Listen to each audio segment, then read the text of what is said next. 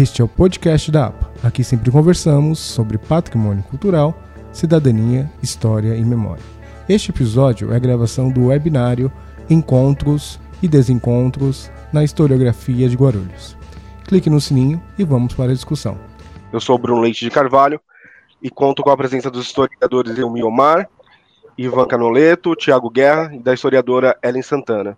Vamos falar de pesquisa, dos livros publicados sobre a história de Guarulhos e sobre temas que ainda podem ser abordados sobre o nosso município. É, bom dia, Ivan. É, gostaria que você fizesse sua apresentação, desse um bom dia para o nosso pessoal e falasse do que você espera nesse nosso webinário. Beleza, Bruno. Bom dia, bom dia para todo mundo que está assistindo a gente aí. Eu sou Ivan Canoleto, é, sou professor das, da Faculdade de Ciências Humanas, Saúde e Educação aqui de Guarulhos.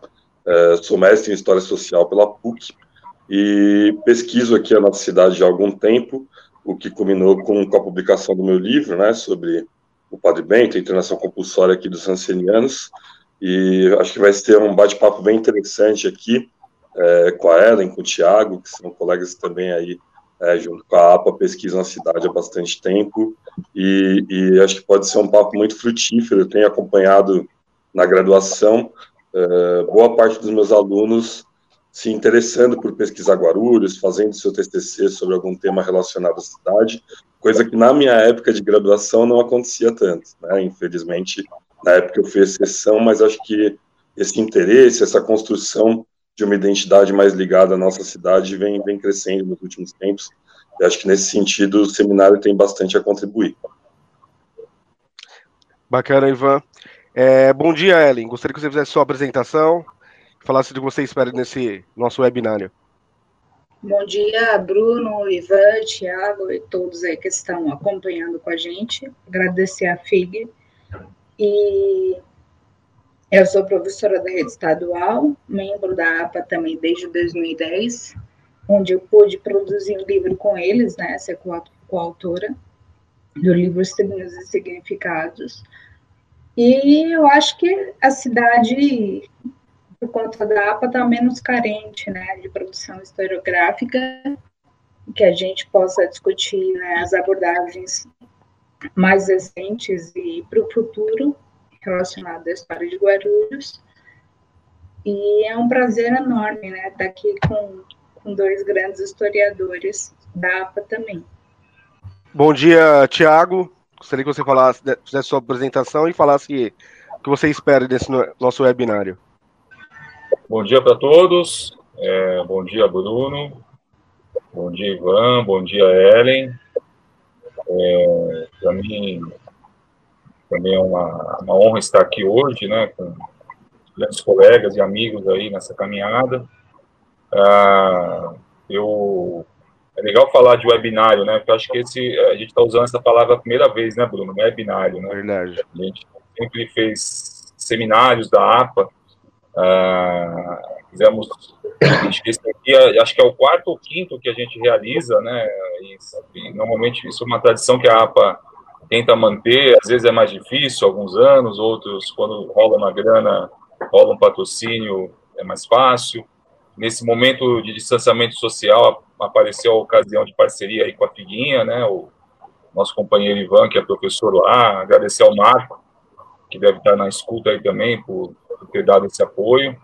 É, eu espero que, o, que a gente possa discutir a historiografia de Guarulhos, né, situar um pouco alguns trabalhos, situar o que o que realizamos, né, a gente tem uma outra efeméride importante, que são os 10 anos da APA, que nós comemoramos no ano passado, mas é, a gente tá, também está usando essa marca, né, 10 anos da APA, para também divulgar esse evento.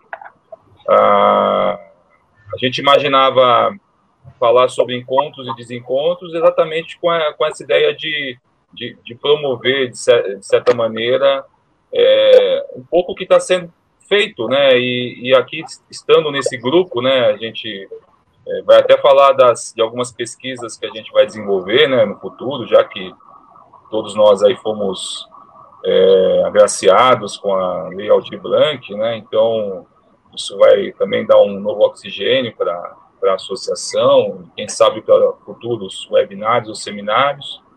Mas a, a, ideia é discutir um pouco essa, essa produção é, historiográfica da cidade, né? De que maneira ela, ela se organizou, de que maneira ela se apresenta é, em relação a alguns autores, como foi feito por alguns autores, e como a Ellen colocou, né, de que maneira a gente hoje está pensando, né? E quando o Ivan fala que é, é interessante saber de muitos alunos que agora se interessam por fazer TCCs relacionados à história de Guarulhos, isso é isso é muito importante. Então, eu espero que a gente é, ajude a abrir mais portas, né? Faça um debate bastante qualificado, que acho que a gente sempre faz, né? Nós sempre fazemos aí bons debates e, e preparar para sábado que vem, né? Que é quando o Kazé, que eu acho que admirado por todos nós, né? Foi, foi professor, acho que Ivan.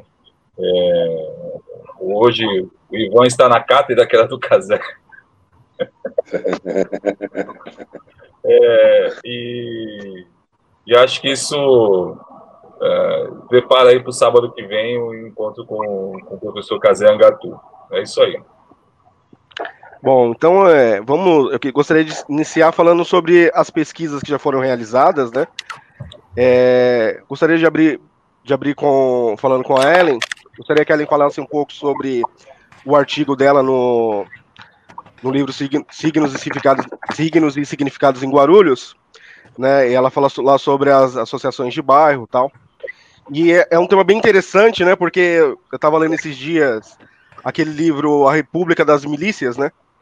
E a, as milícias elas fazem um trabalho junto com as associa associações de bairros lá no Rio de Janeiro. Elas vão ocupando as, essas associações e nisso vai é, utilizando a força para é, ocupar aqueles territórios, né? E a, a, Ellen já fez um estudo sobre essas associações e como é, foi usado a forma, os políticos utilizaram essas associações para se propagar suas ideias. Né? Então, Ellen, gostaria que você iniciasse falando um pouco sobre esse, esse seu artigo.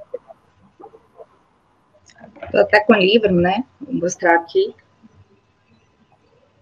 Para quem não conhece, né? Tanto eu quanto o Ivan quanto o Thiago temos Bruno também, também, né? Temos, aqui, temos artigos aqui no, publicados. É, eu analiso uma época da história de Guarulhos que muito, muito, apesar de ser um tema aí bastante refutado. É, Guarulhos tem um padrão de crescimento muito complexo, né? É uma cidade, a segunda cidade maior do estado. As áreas mais é, distantes de Guarulhos têm um padrão padrão de crescimento muito diferente das áreas mais centrais, né? Então, as áreas mais abandonadas aí, é, os bairros né, mais periféricos, inclusive tem um mapa no, no livro. Tem, é, eles buscam os equipamentos nessa época, que é um fenômeno nacional, né, de, de luta, né, nós temos muitos dados, eu trago alguns dados no livro, nós temos o Diese, o Implaza, é, colocando né, é, estatisticamente no, no país como, como foi trazida essa, essa, esses equipamentos como transporte, como escolas, como projetos de, de moradias. Nos anos 50, nos anos 60, o fluxo migratório ele é muito gigante, né? Eu trago um dado também no livro do Lúcio Kovarik, isso impacta a cidade, né? Guarulhos passa a um déficit aumentar, né? Um déficit grande de, de moradia. E esses bairros mais periféricos, que não estavam acostumados aos anos 50, 60 a comportar tantas pessoas, né? Eles passam a ter uma demanda que não tinham mais, que não tinham até então, na verdade, né? Que é a demanda é, urbana, então, nós temos bairros como Bom Sucesso, né, especialmente que aborda uma série de subdistritos, que é o bairro até hoje mais adensado, é, crescendo populacionalmente e uma estrutura urbana que até então, como eu disse, não tinha. E nós temos o papel das SABs, né, associações de, de bairro, de amigos do bairro, uma, um papel extremamente importante, né? Já que as pessoas em Guarulhos, os moradores, tinham uma ausência enorme do Estado, porque até os anos 60, é, no imaginário né, brasileiro, o Estado era o provedor. E, e, eu acho que eu, eu, acho que depois que eu escrevi e reli esse artigo, né, eu pensei sobre nós estamos caminhando no processo até hoje de mudança e eu acho que está muito claro hoje quando a gente vê as manifestações atuais, né, dos anos 2000 especialmente para frente, esse mov movimento que, eu, que, eu, que a gente pode acompanhar dos entregadores de, de aplicativos, né? Nós estamos numa demanda em que a gente não espera tanto das instituições, né? Especialmente do Estado, de sindicatos, de, de agremiações, né? Mais consolidadas.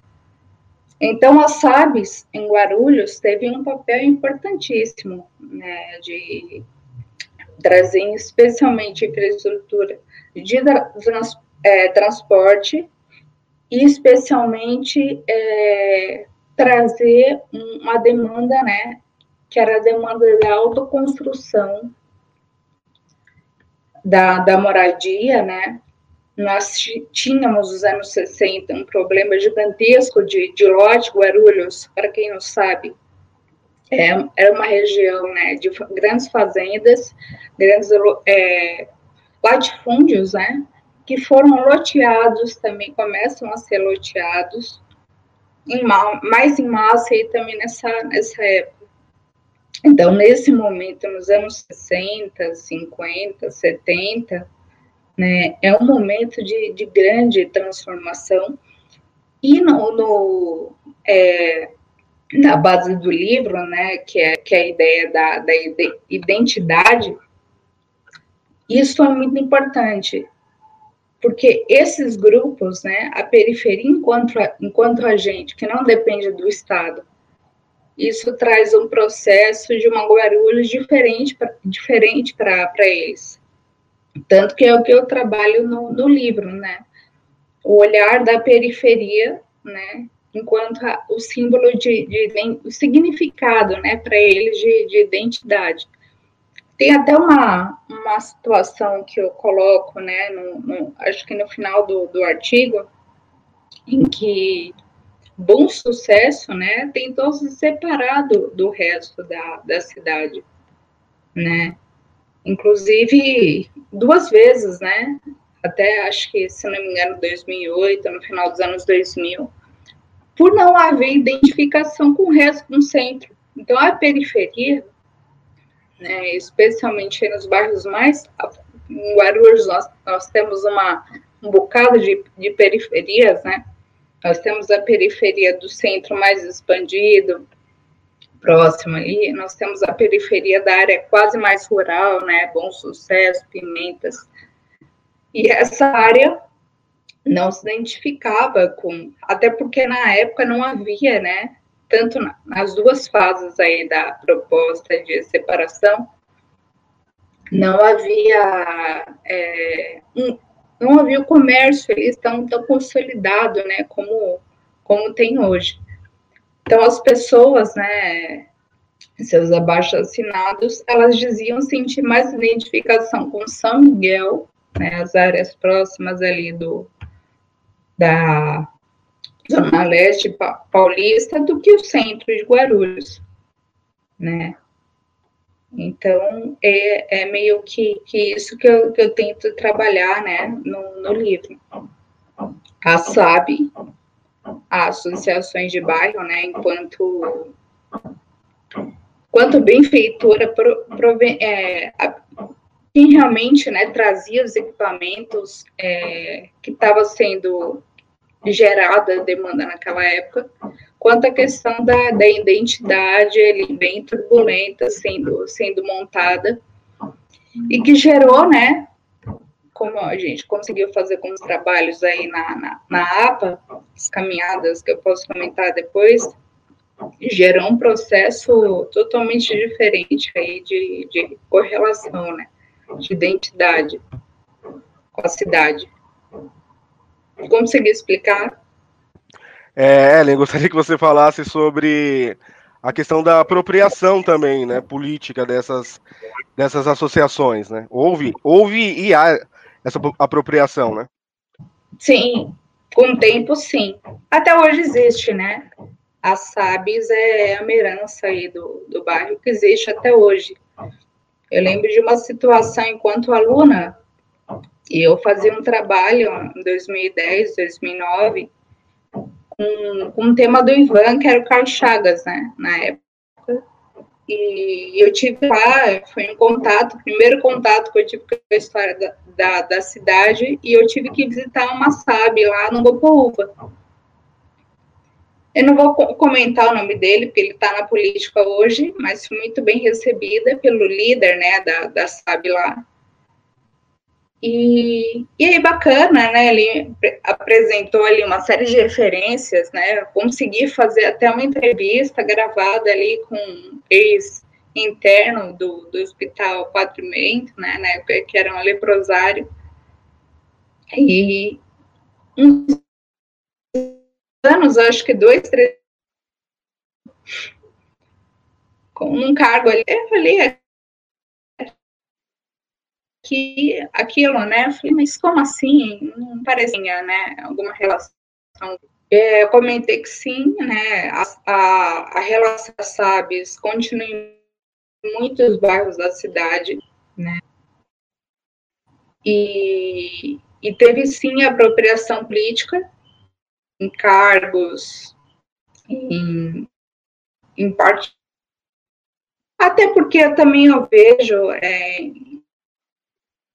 Tiago, eu gostaria que você falasse um pouco sobre a questão da, do CECAP, né, que é, é, o seu primeiro livro lá, e já entrasse nesse tema dessa, desses riscos, né, que a gente é, verificou nesse, nessa última semana sobre a, a questão do, da estrutura ali do CECAP, né, parece que vai vir uma novas construções ali na região que pode prejudicar a paisagem do, do bairro, certo?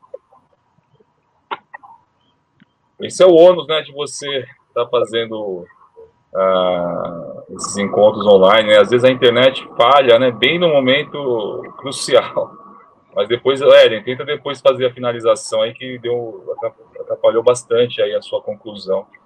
É, assim, bom, começar a falar do livro do SECAP, é, primeiro como ele foi foi pensado, né? Então, um grupo de de amigos aí, colegas que é, fizeram, fizemos faculdade juntos, né, e, e aí a, a, eu vim morar aqui no Secap em 2007, né, comprei o apartamento em 2006, em 2007 vim, vim morar aqui, é, e aí desde, assim, desde o começo, esse encontro com os amigos, né, sempre a gente conversando bastante, é, foi surgindo essa ideia de, ó, por que não estudar o SECAP? E aí você vai começando a, aquela fase pré-pesquisa, né, que é buscar algumas informações, e, e, no caso do SECAP, as boas informações estão com a, com a vizinhança, estão com a estão com a, a no bar, né, na padaria.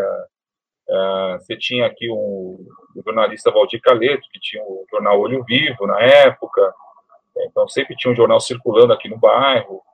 E, e aí você começa a saber quem é Vila Nova Artigas, você começa a perceber que o bairro é, é, destoa completamente é, disso que a Ellen falou bem, né, das, dos loteamentos da cidade, né, os loteamentos que são é, pensados primeiro para é, gerar lucro ao, ao dono e a infraestrutura chega depois, né?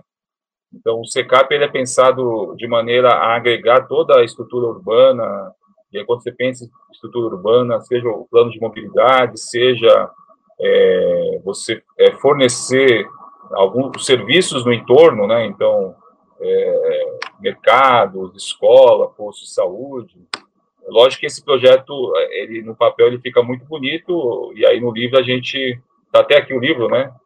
É, nesse momento ele está esgotado, né? Tem poucas cópias e aí eu tenho as que existem estão comigo e algumas são vendidas aí na na, na Amazon. Esses dias eu vi na Amazon o livro está a 50 reais. Eu não estou ganhando nada com esse livro a 50 reais na Amazon. É, então o que tem aqui está comigo e são pouquíssimos já, né? Uh, então, assim, é, essa, essa ideia de, da estrutura urbana, de se organizar, então ele destoa de toda a cidade, né?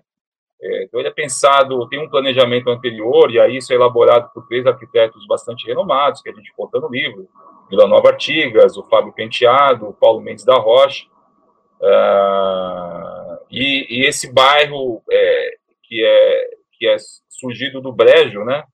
Uh, se você for pensar o SECAP essa região que era uma área de muitas fazendas, a, a, uma parte significativa da várzea do rio Baquilivu, que era um rio é, de várzea, né? Então ele intercortava também a, por dentro aí da, de onde, onde hoje é o aeroporto e essa região de várzea. Então você foi precisou criar um aterro, né? Aterrar. O Fábio Penteado fala em quase 10 metros, né? De terra 20 metros para você colocar o, é, as estacas, né, as, as os pilotes né, do, do SECAP para você dar sustentação aos prédios. É onde eu moro hoje, né? Estou aqui no meu apartamento no SECAP. Acho que a Ellen também está na. voltou para o SECAP também. É, a Ellen é, é, é, a gente escreveu um texto junto. Ela é ela é secapiana de nascença, né? A família toda é do SECAP e tem, tem até boas histórias para contar também.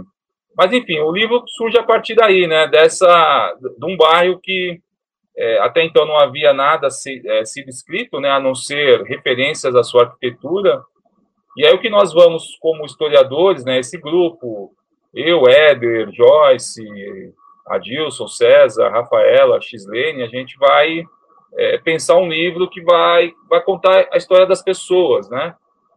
É, então, o SECAP, ele, esse livro do SECAP, ele, ele vai levar né, histórias, identidades e memórias, né, para além da discussão todo, todo o seu planejamento, de, de ser um, um, um paradigma é, enquanto planejamento, planejamento, urbano para a cidade, né, então isso é relevante, né, porque é, esse paradigma ele, ele é tomado como exemplo, né, porque ele é pensado as freguesias que é, vão dar conta de sustentar de dar, é, é, é, de dar é, base para que as pessoas vivam no bairro, né? Então ele é pensado dessa maneira. Isso é altamente paradigmático, né? Bom, não é, um não é à toa que vai ser um comunista que vai pensar isso.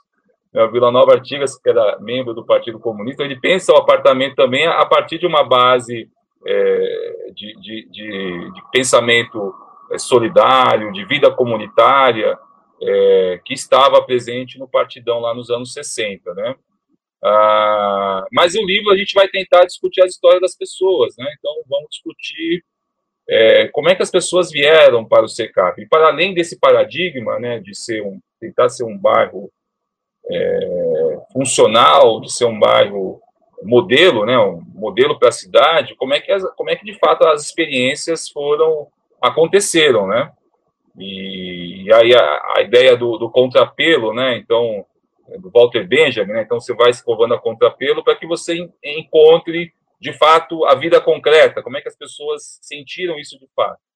Então não é à toa que o livro ele vai tentar dar, vai tentar dar uma uma carga a esses componentes aí, explicar um pouco como é que essas essas vidas se entrelaçam, como é que é, essa coisa da Saab, que a Ellen contou muito bem, é, como é que também essa, essa organização de, do bairro, né, essas associações do bairro, elas também se modelam é, na cidade, na, no bairro, para dar vazão às reivindicações que vão acontecendo, que vão surgindo, é, porque é, o bairro começa a ser construído, o projeto é de 68, ele começa a ser construído em 72, é, e aí ele volta, ele vai levar quase mais de 10 anos para ser concluído. Né? Então, quem a Ellen é, é, deve saber, é, morou né, desde o começo, né, o, toda aquela parte do Sergipe Alagoas, ele é, ele é só finalizado nos anos 80, né? Então, é uma construção que leva muito tempo para ser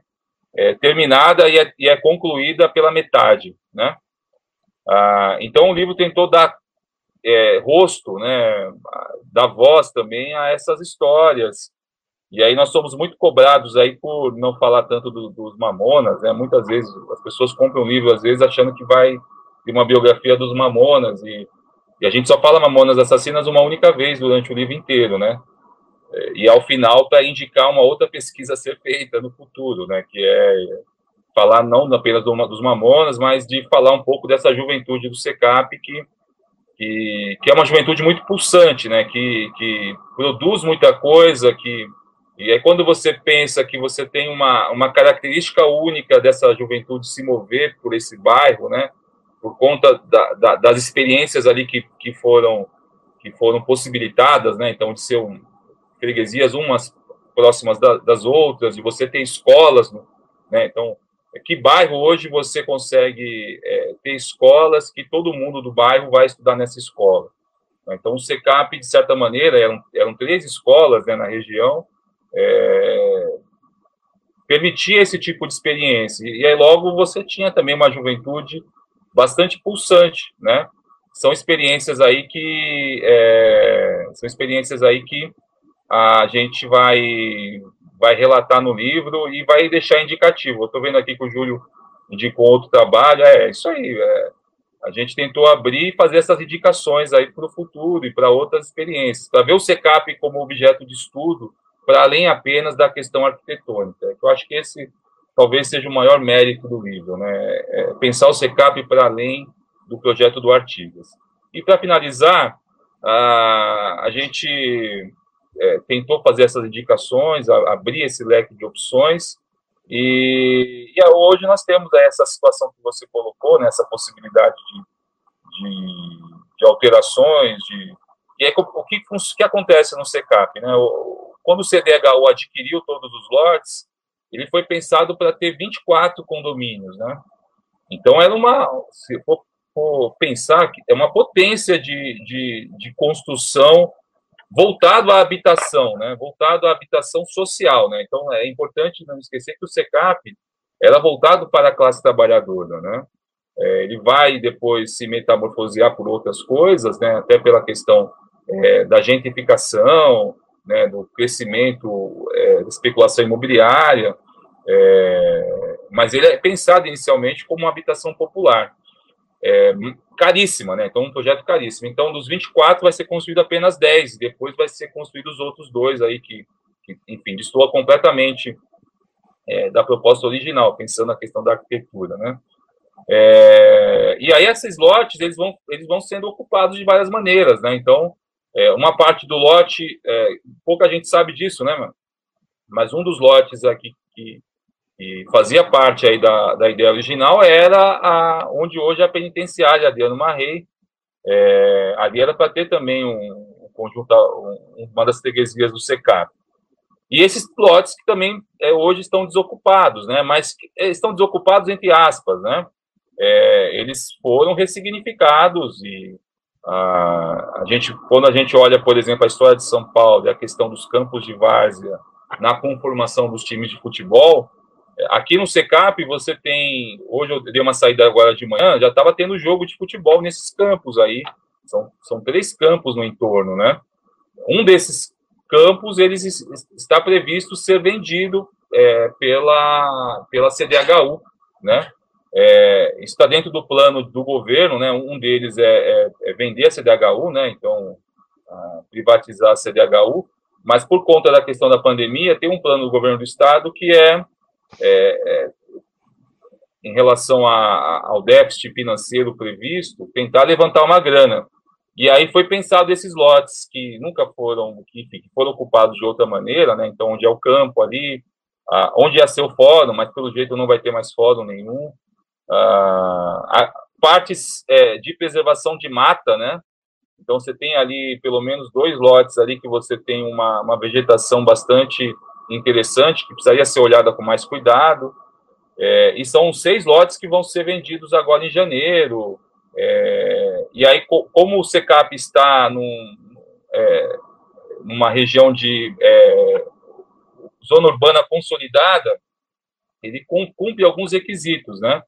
Ah, então não dá para ser, não dá para saber exatamente quem vai se interessar, né? Provavelmente vai estar relacionado à construção de moradias é, ou talvez é, a área de comércio. Mas, por exemplo, segundo o plano diretor, não dá para ser é, logística, né? Então não dá para você fazer grandes é, centros de logística porque é, segundo o plano diretor, é, é voltado para outras coisas. E também tem a questão das ilhas verdes, né?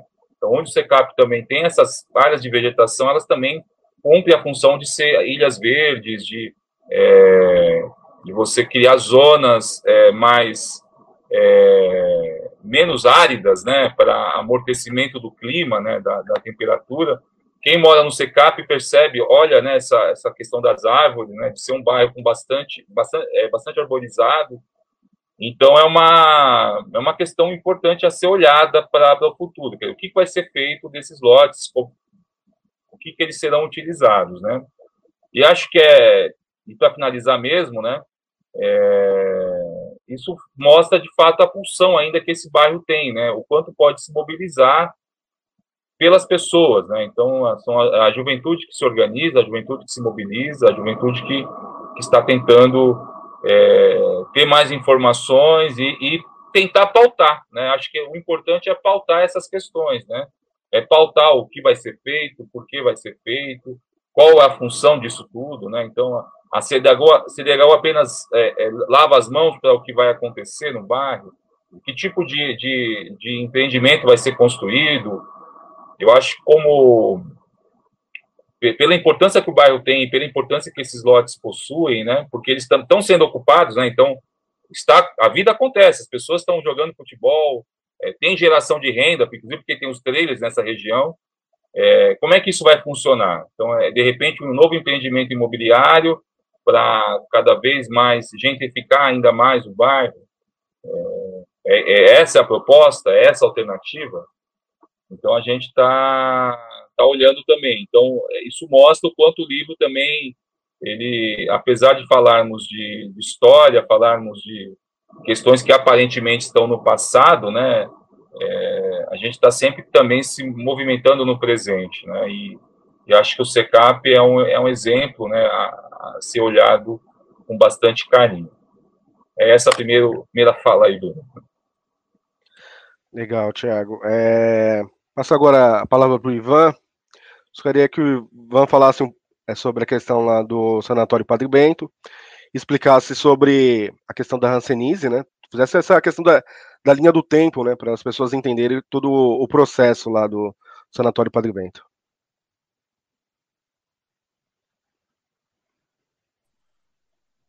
Beleza, Bruno. É, bom, é uma pesquisa que se iniciou lá atrás, ainda na época da minha graduação, né? Até o Marco Antônio, que deve estar nos assistindo aí, coordenador da Figuinha, hoje meu chefe, na época era meu professor e, e coordenador do curso já, né? É, assim como o professor Carlos José me deu aula nesse período, é, que será nosso convidado da próxima semana, né, do webinário, e eles já estimulavam bastante essa ideia de uma produção ligada à, à cidade, né, o que eu acho que é é, foi muito importante, é algo louvável, né? Quer seguir um pouco esse modelo acadêmico alemão, até, né, baseado no, no tripé, no trinômio aí, uh, de pesquisa, ensino e extensão, sendo a extensão esse retorno uh, que tem que ser dado à, à, comunidade onde a universidade e a faculdade estão inseridas, né? Então, acho que, que esse trabalho de estimular a produção das faculdades de Guarulhos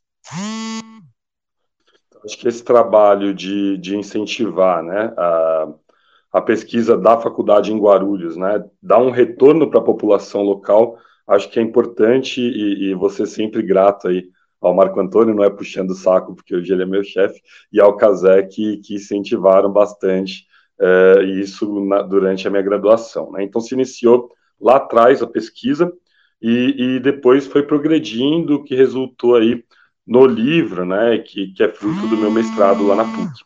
É, é o, o, estímulo que eu tive para fazer essa pesquisa, ele é... Ah, tem alguém me ligando. Desculpa, que eu estou pelo celular e tem alguém me ligando aqui.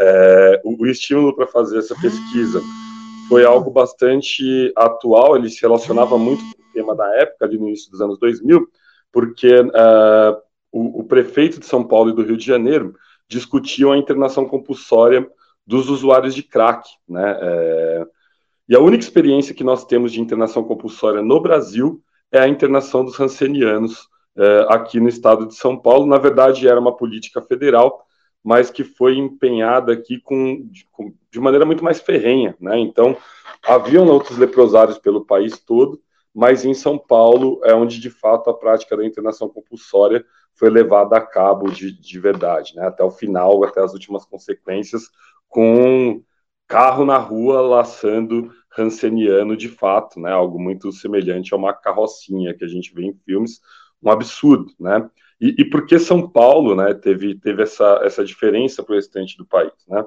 É, a internação compulsória se inicia nos anos 30, né? É, que é um período getulista é, e que é um período que a gente tem que lembrar que a Constituição do Brasil era muito diferente da, da de hoje. De fato, aqui a gente era uma república federativa onde os estados e municípios tinham muito mais autonomia do que tem hoje. Hoje a gente tem uh, um governo federal uh, mais forte, né? a gente tem algo mais centralizado. Apesar dos estados ainda terem autonomia, essa autonomia hoje é muito mais limitada do que de fato ela era uh, nos anos 30. E São Paulo, então, né, todo mundo, não dá para fazer aqui um histórico completo da, dos problemas de São Paulo com Getúlio Vargas, mas a gente sabe, né, que São Paulo teve um presidente paulista deposto pelo Getúlio no, no golpe dos anos 30, criou-se uma rivalidade, São Paulo inicia o que foi chamado de Revolução Constitucionalista, não vou discutir aqui também se é revolução ou não, mas havia toda essa, essa rivalidade entre São Paulo e o governo federal, é, mas São Paulo está inserido na lógica do Vargas, com muita força naquela lógica nacional desenvolvimentista.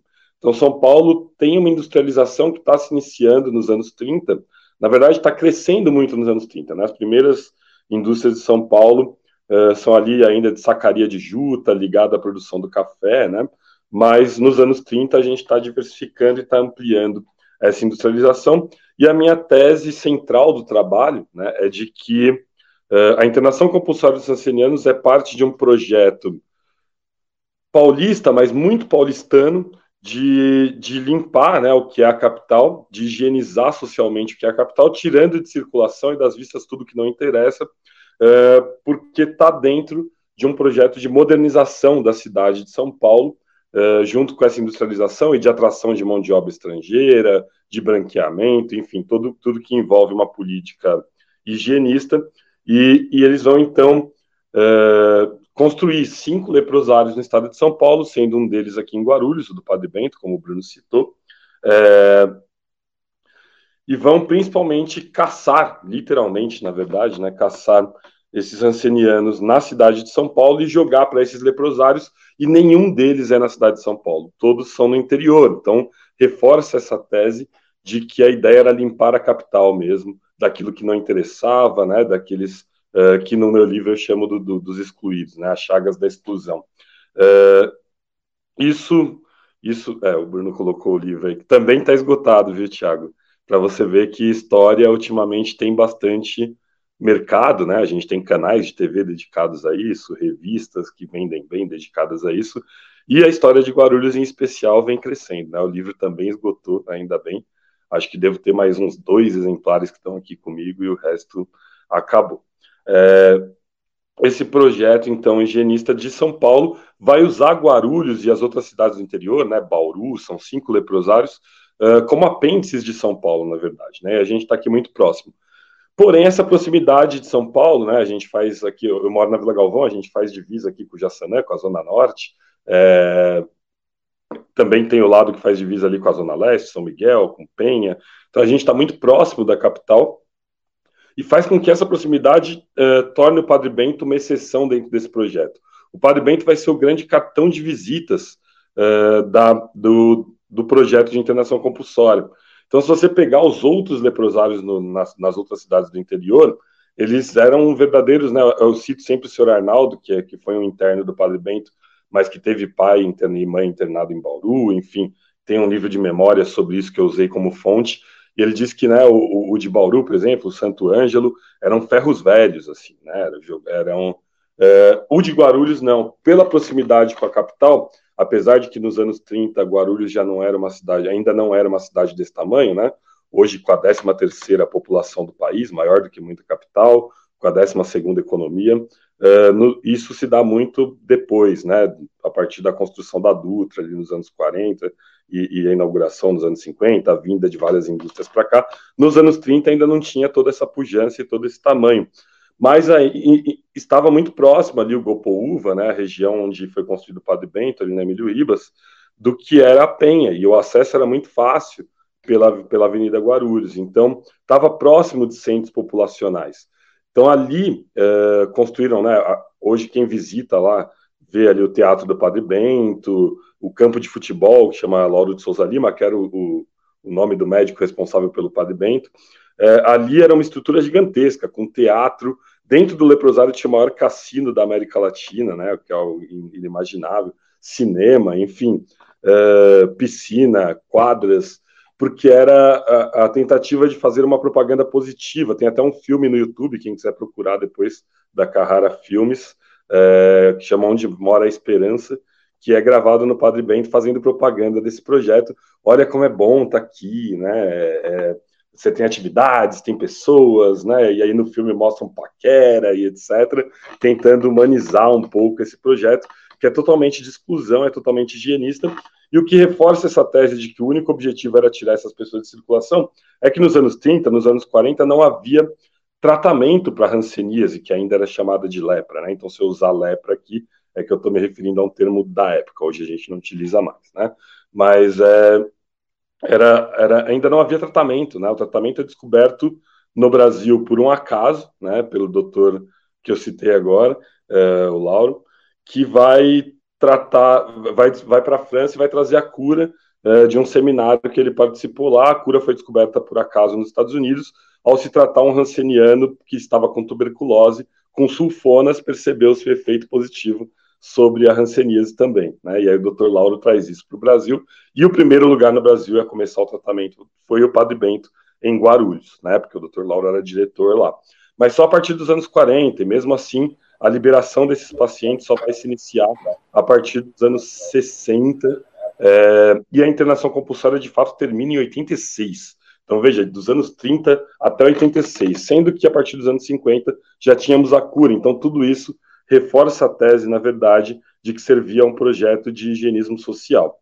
É, eu acho que eu estou até me alongando demais, acho que vamos ter outras falas, o Elmi entrou agora aqui para contribuir com a gente, só para tentar fazer um pouco o que o Tiago falou agora também, de traçar esse paralelo, né, de a, a, história é sempre essa relação entre passado, presente e futuro, né, a gente, nós historiadores somos seres do presente, vamos buscar no passado ferramentas que nos ajudem a entender e a pensar esse presente para melhorá-lo, né, e termos um futuro melhor. Então, os três tempos estão em constante diálogo quando a gente está falando de história. E, e, eu acho que hoje é possível traçar um paralelo, Bruno. Assim como lá em 2007, quando eu comecei a pesquisa, é, tinha esse paralelo possível com a internação compulsória dos usuários de crack propostas na época pelo Kassab, pelo prefeito do Rio de Janeiro também. É, hoje a gente está vendo no governo Bolsonaro é, destinação de dinheiro público para igrejas evangélicas que dizem que vão tratar né, novamente esses usuários de droga, os internam compulsoriamente, utilizam práticas uh, que podem ser chamadas de tortura, sim, né, porque tortura é qualquer uhum. sofrimento impingido a outra pessoa contrariamente à vontade dela. Uh, e dentro do Padre Bento, o, os internos também sofriam tortura, eram utilizados como verdadeiras cobaias, né, pra, com tratamentos experimentais. Cirurgia plástica se, se desenvolve muito nessa época do Padre Bento, porque eles testam nos ancenianos, né, e, e agora, hoje, a gente está vendo esses usuários de droga sendo tratados com práticas muito parecidas, uh, principalmente por instituições ligadas a igrejas evangélicas, que estão recebendo dinheiro público do governo Bolsonaro, ao invés da gente investir uh, em clínicas de tratamento gratuitas ligadas ao SUS, com profissionais qualificados, né? Porque o que a gente vê hoje sendo feito nesses lugares, infelizmente, é, pode ser chamado de tortura, de qualquer outra coisa, mas não tem nada de próximo à ciência e a um tratamento digno, humanitário, é, de fato, para o problema. Então, é possível também a gente traçar esse paralelo hoje do que foi a internação compulsória, é, do fracasso que foi, porque o Brasil ainda não extinguiu a hanseníase, né? Vários países no mundo extinguiram sem fazer tratamento compulsório, internação compulsória, com tratamento nosocomial, moeda domiciliar, e o Brasil que impôs essa política é, desumana não conseguiu né, é, abolir a lepra de seu território, né, a hanseníase, e, e, a gente pode, pode ver hoje que o problema das drogas acontece algo muito parecido, né, os, os, os usuários, os adictos internados compulsoriamente, tratados de maneira desumana e sem o mínimo de fundamentação científica. Então ainda é possível a gente pegar essa experiência, ver o quanto ela foi fracassada para tentar repensar o que está acontecendo hoje, que é um verdadeiro absurdo, subsidiado pelo governo Bolsonaro, inclusive. É, acho que depois a gente dá prosseguimento à discussão aí, mas acho que para a fase inicial tá bacana para abrir o debate. Legal, Ivan. Então vamos, vamos continuando, né? Já falou aqui sobre o SECAP, falou sobre o Sanatório Padre Bento, sobre as associações de bairro.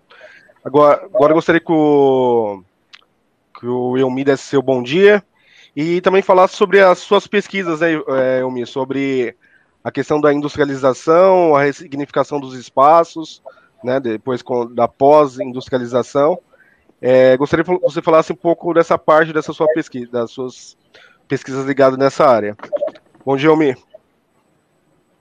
Tá ligado aí, né? Bom dia, estão me ouvindo direitinho? Estamos ouvindo, tá bom.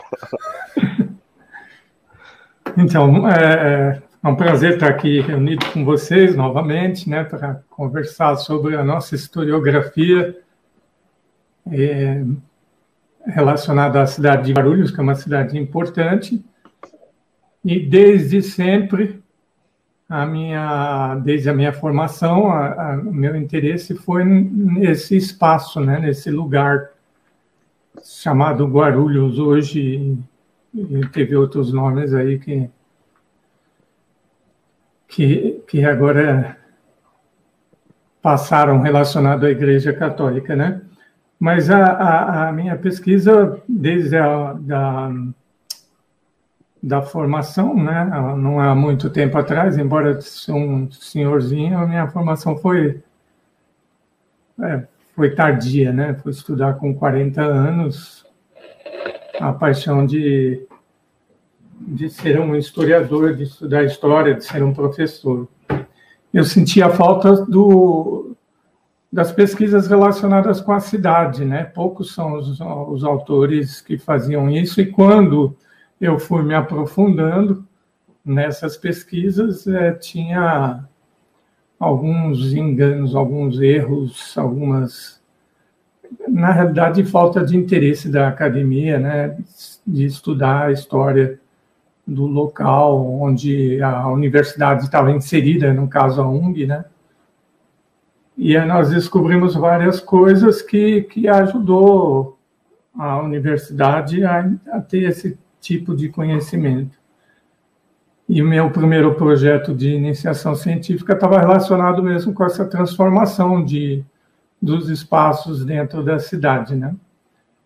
Tava, então, eu estudei o fenômeno aí, usando muito Milton Santos, da universidade ter sido antes uma indústria, né? A indústria Philips, no caso, o campus da UNG que eu estudava, pertinho de casa, e, eu estava interessado em estudar essa, essa ideia né, de, de transformação nesse espaço. Como o Ivan falou, a gente, o historiador, ele vive o presente, vive o passado e, e quer transformar o futuro, né?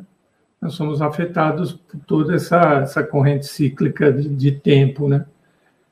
E, e aí eu fui me aprofundando nisso e fui vendo, né, e, de acordo com, a, com, a, com os livros que eu ia lendo, que ali no Itapejica teve uma, uma primeira industrialização né, na cidade de Guarulhos, foi ali onde Itapejica, Ponte Grande, Jardim Munhoz, os primeiros lugares que a gente que a gente teve indústria na cidade, né?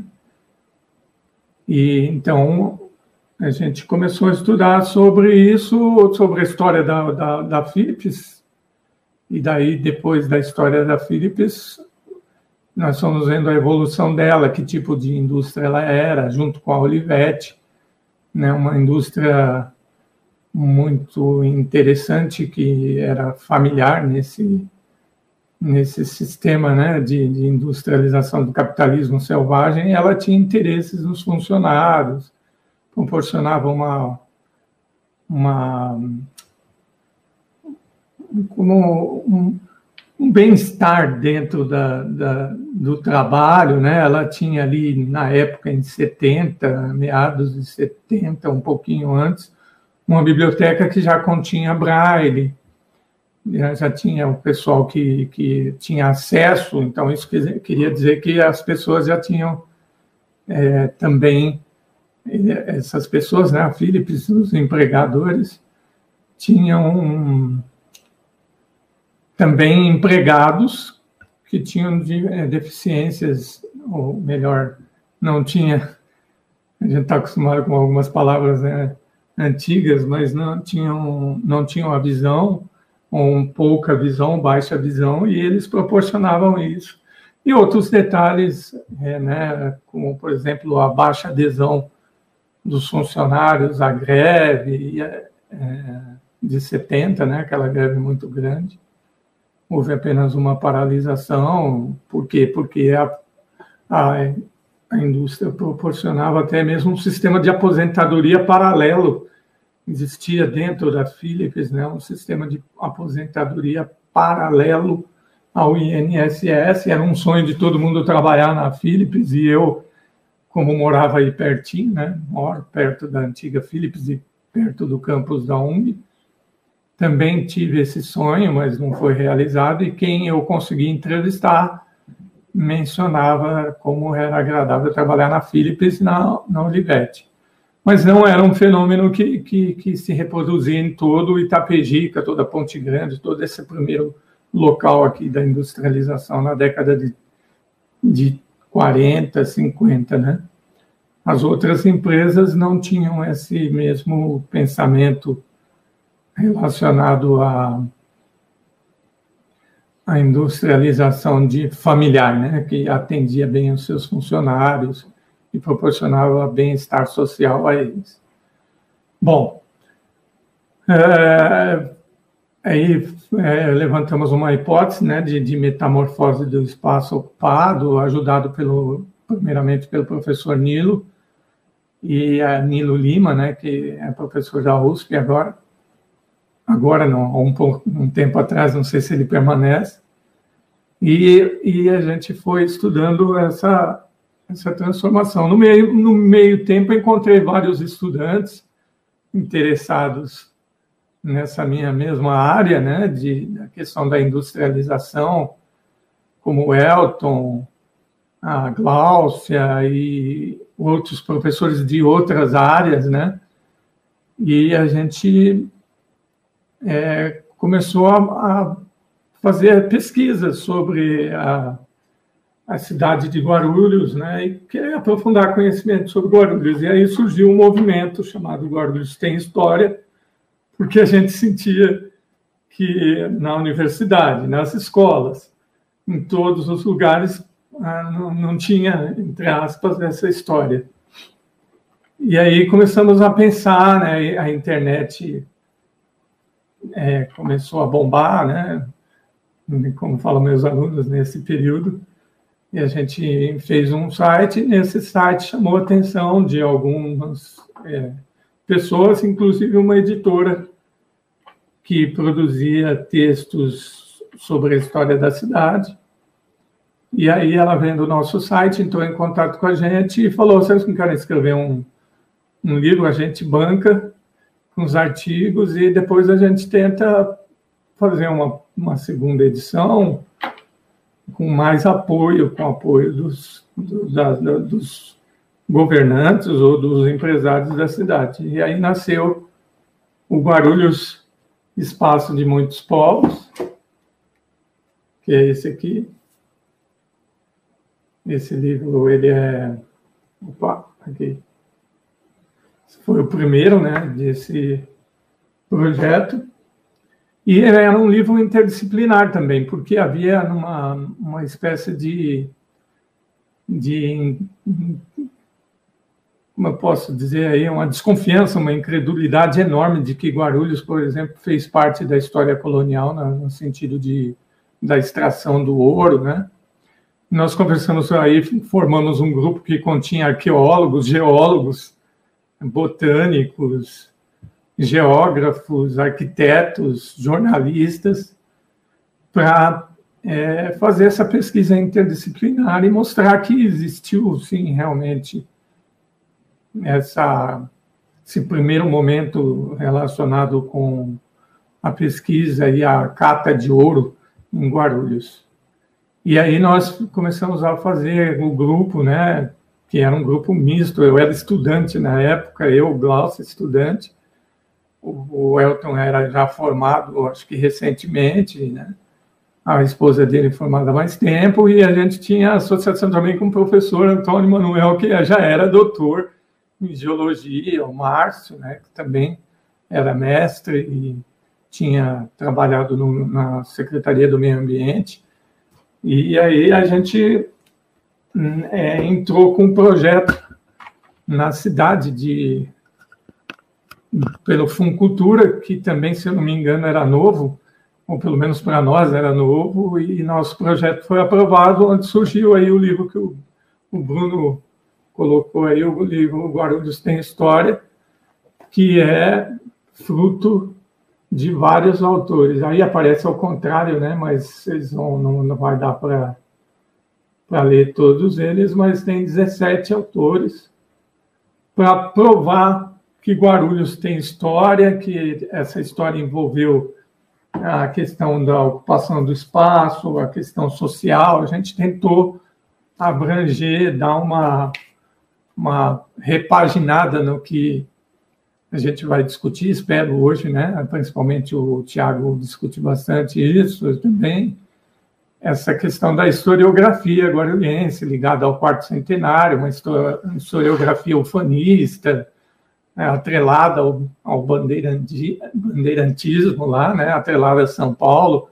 Acho que alguém colocou aí, esqueci o nome, também é de história que, que Guarulhos foi na cola dessa de, do, do quarto centenário, né? Meu sangue é veramente paulista. Alguém comentou aí no, no YouTube, enquanto o Ivan estava falando, e eu observei. É o Júlio, isso. Meu sangue é genuinamente paulista, isso aí. Obrigado, Bruno. Então, a gente tentou, com o conhecimento que a gente tinha, né, cada um.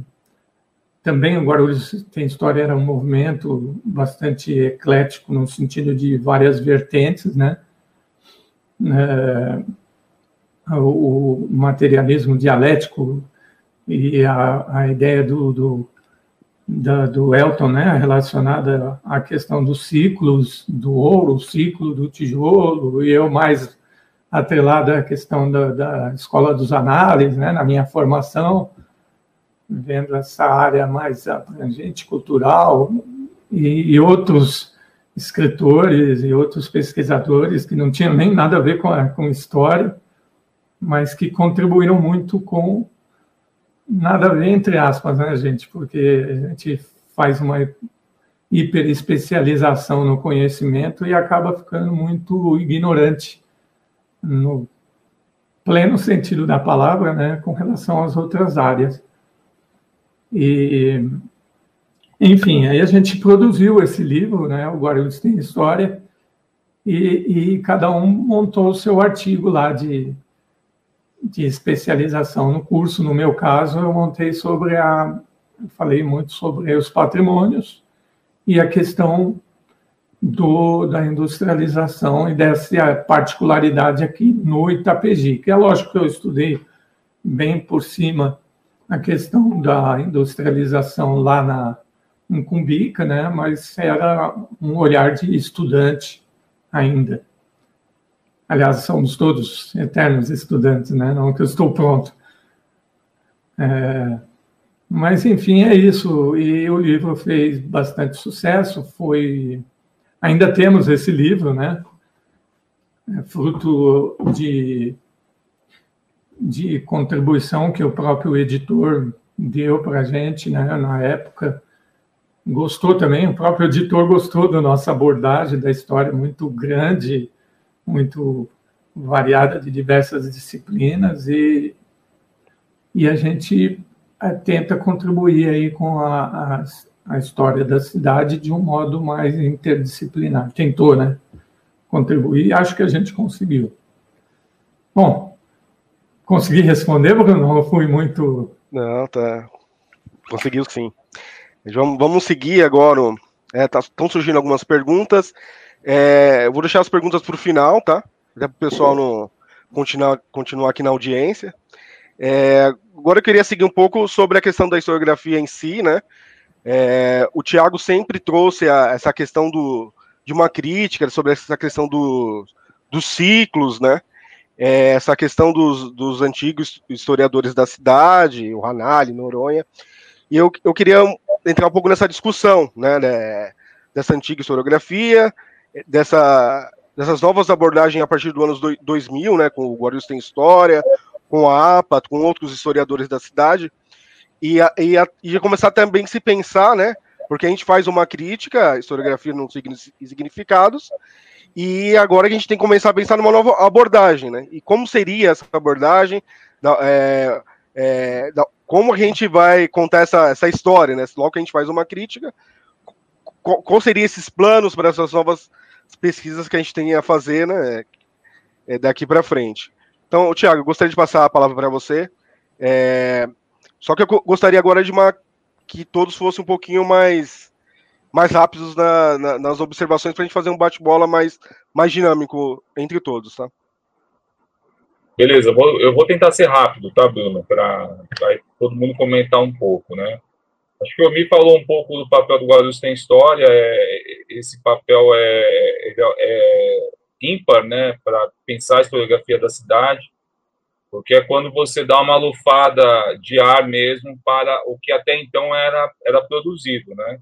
Então, o que era até então produzido? Então, eu vou tentar focar uma atenção sobre isso, que é esses chamados memorialistas da cidade, que é em torno do quarto centenário que eles vão é, produzir é, narrativa sobre o passado da cidade. Né? Então, é criar uma imagem do passado da cidade em torno do que é o quarto centenário em São Paulo.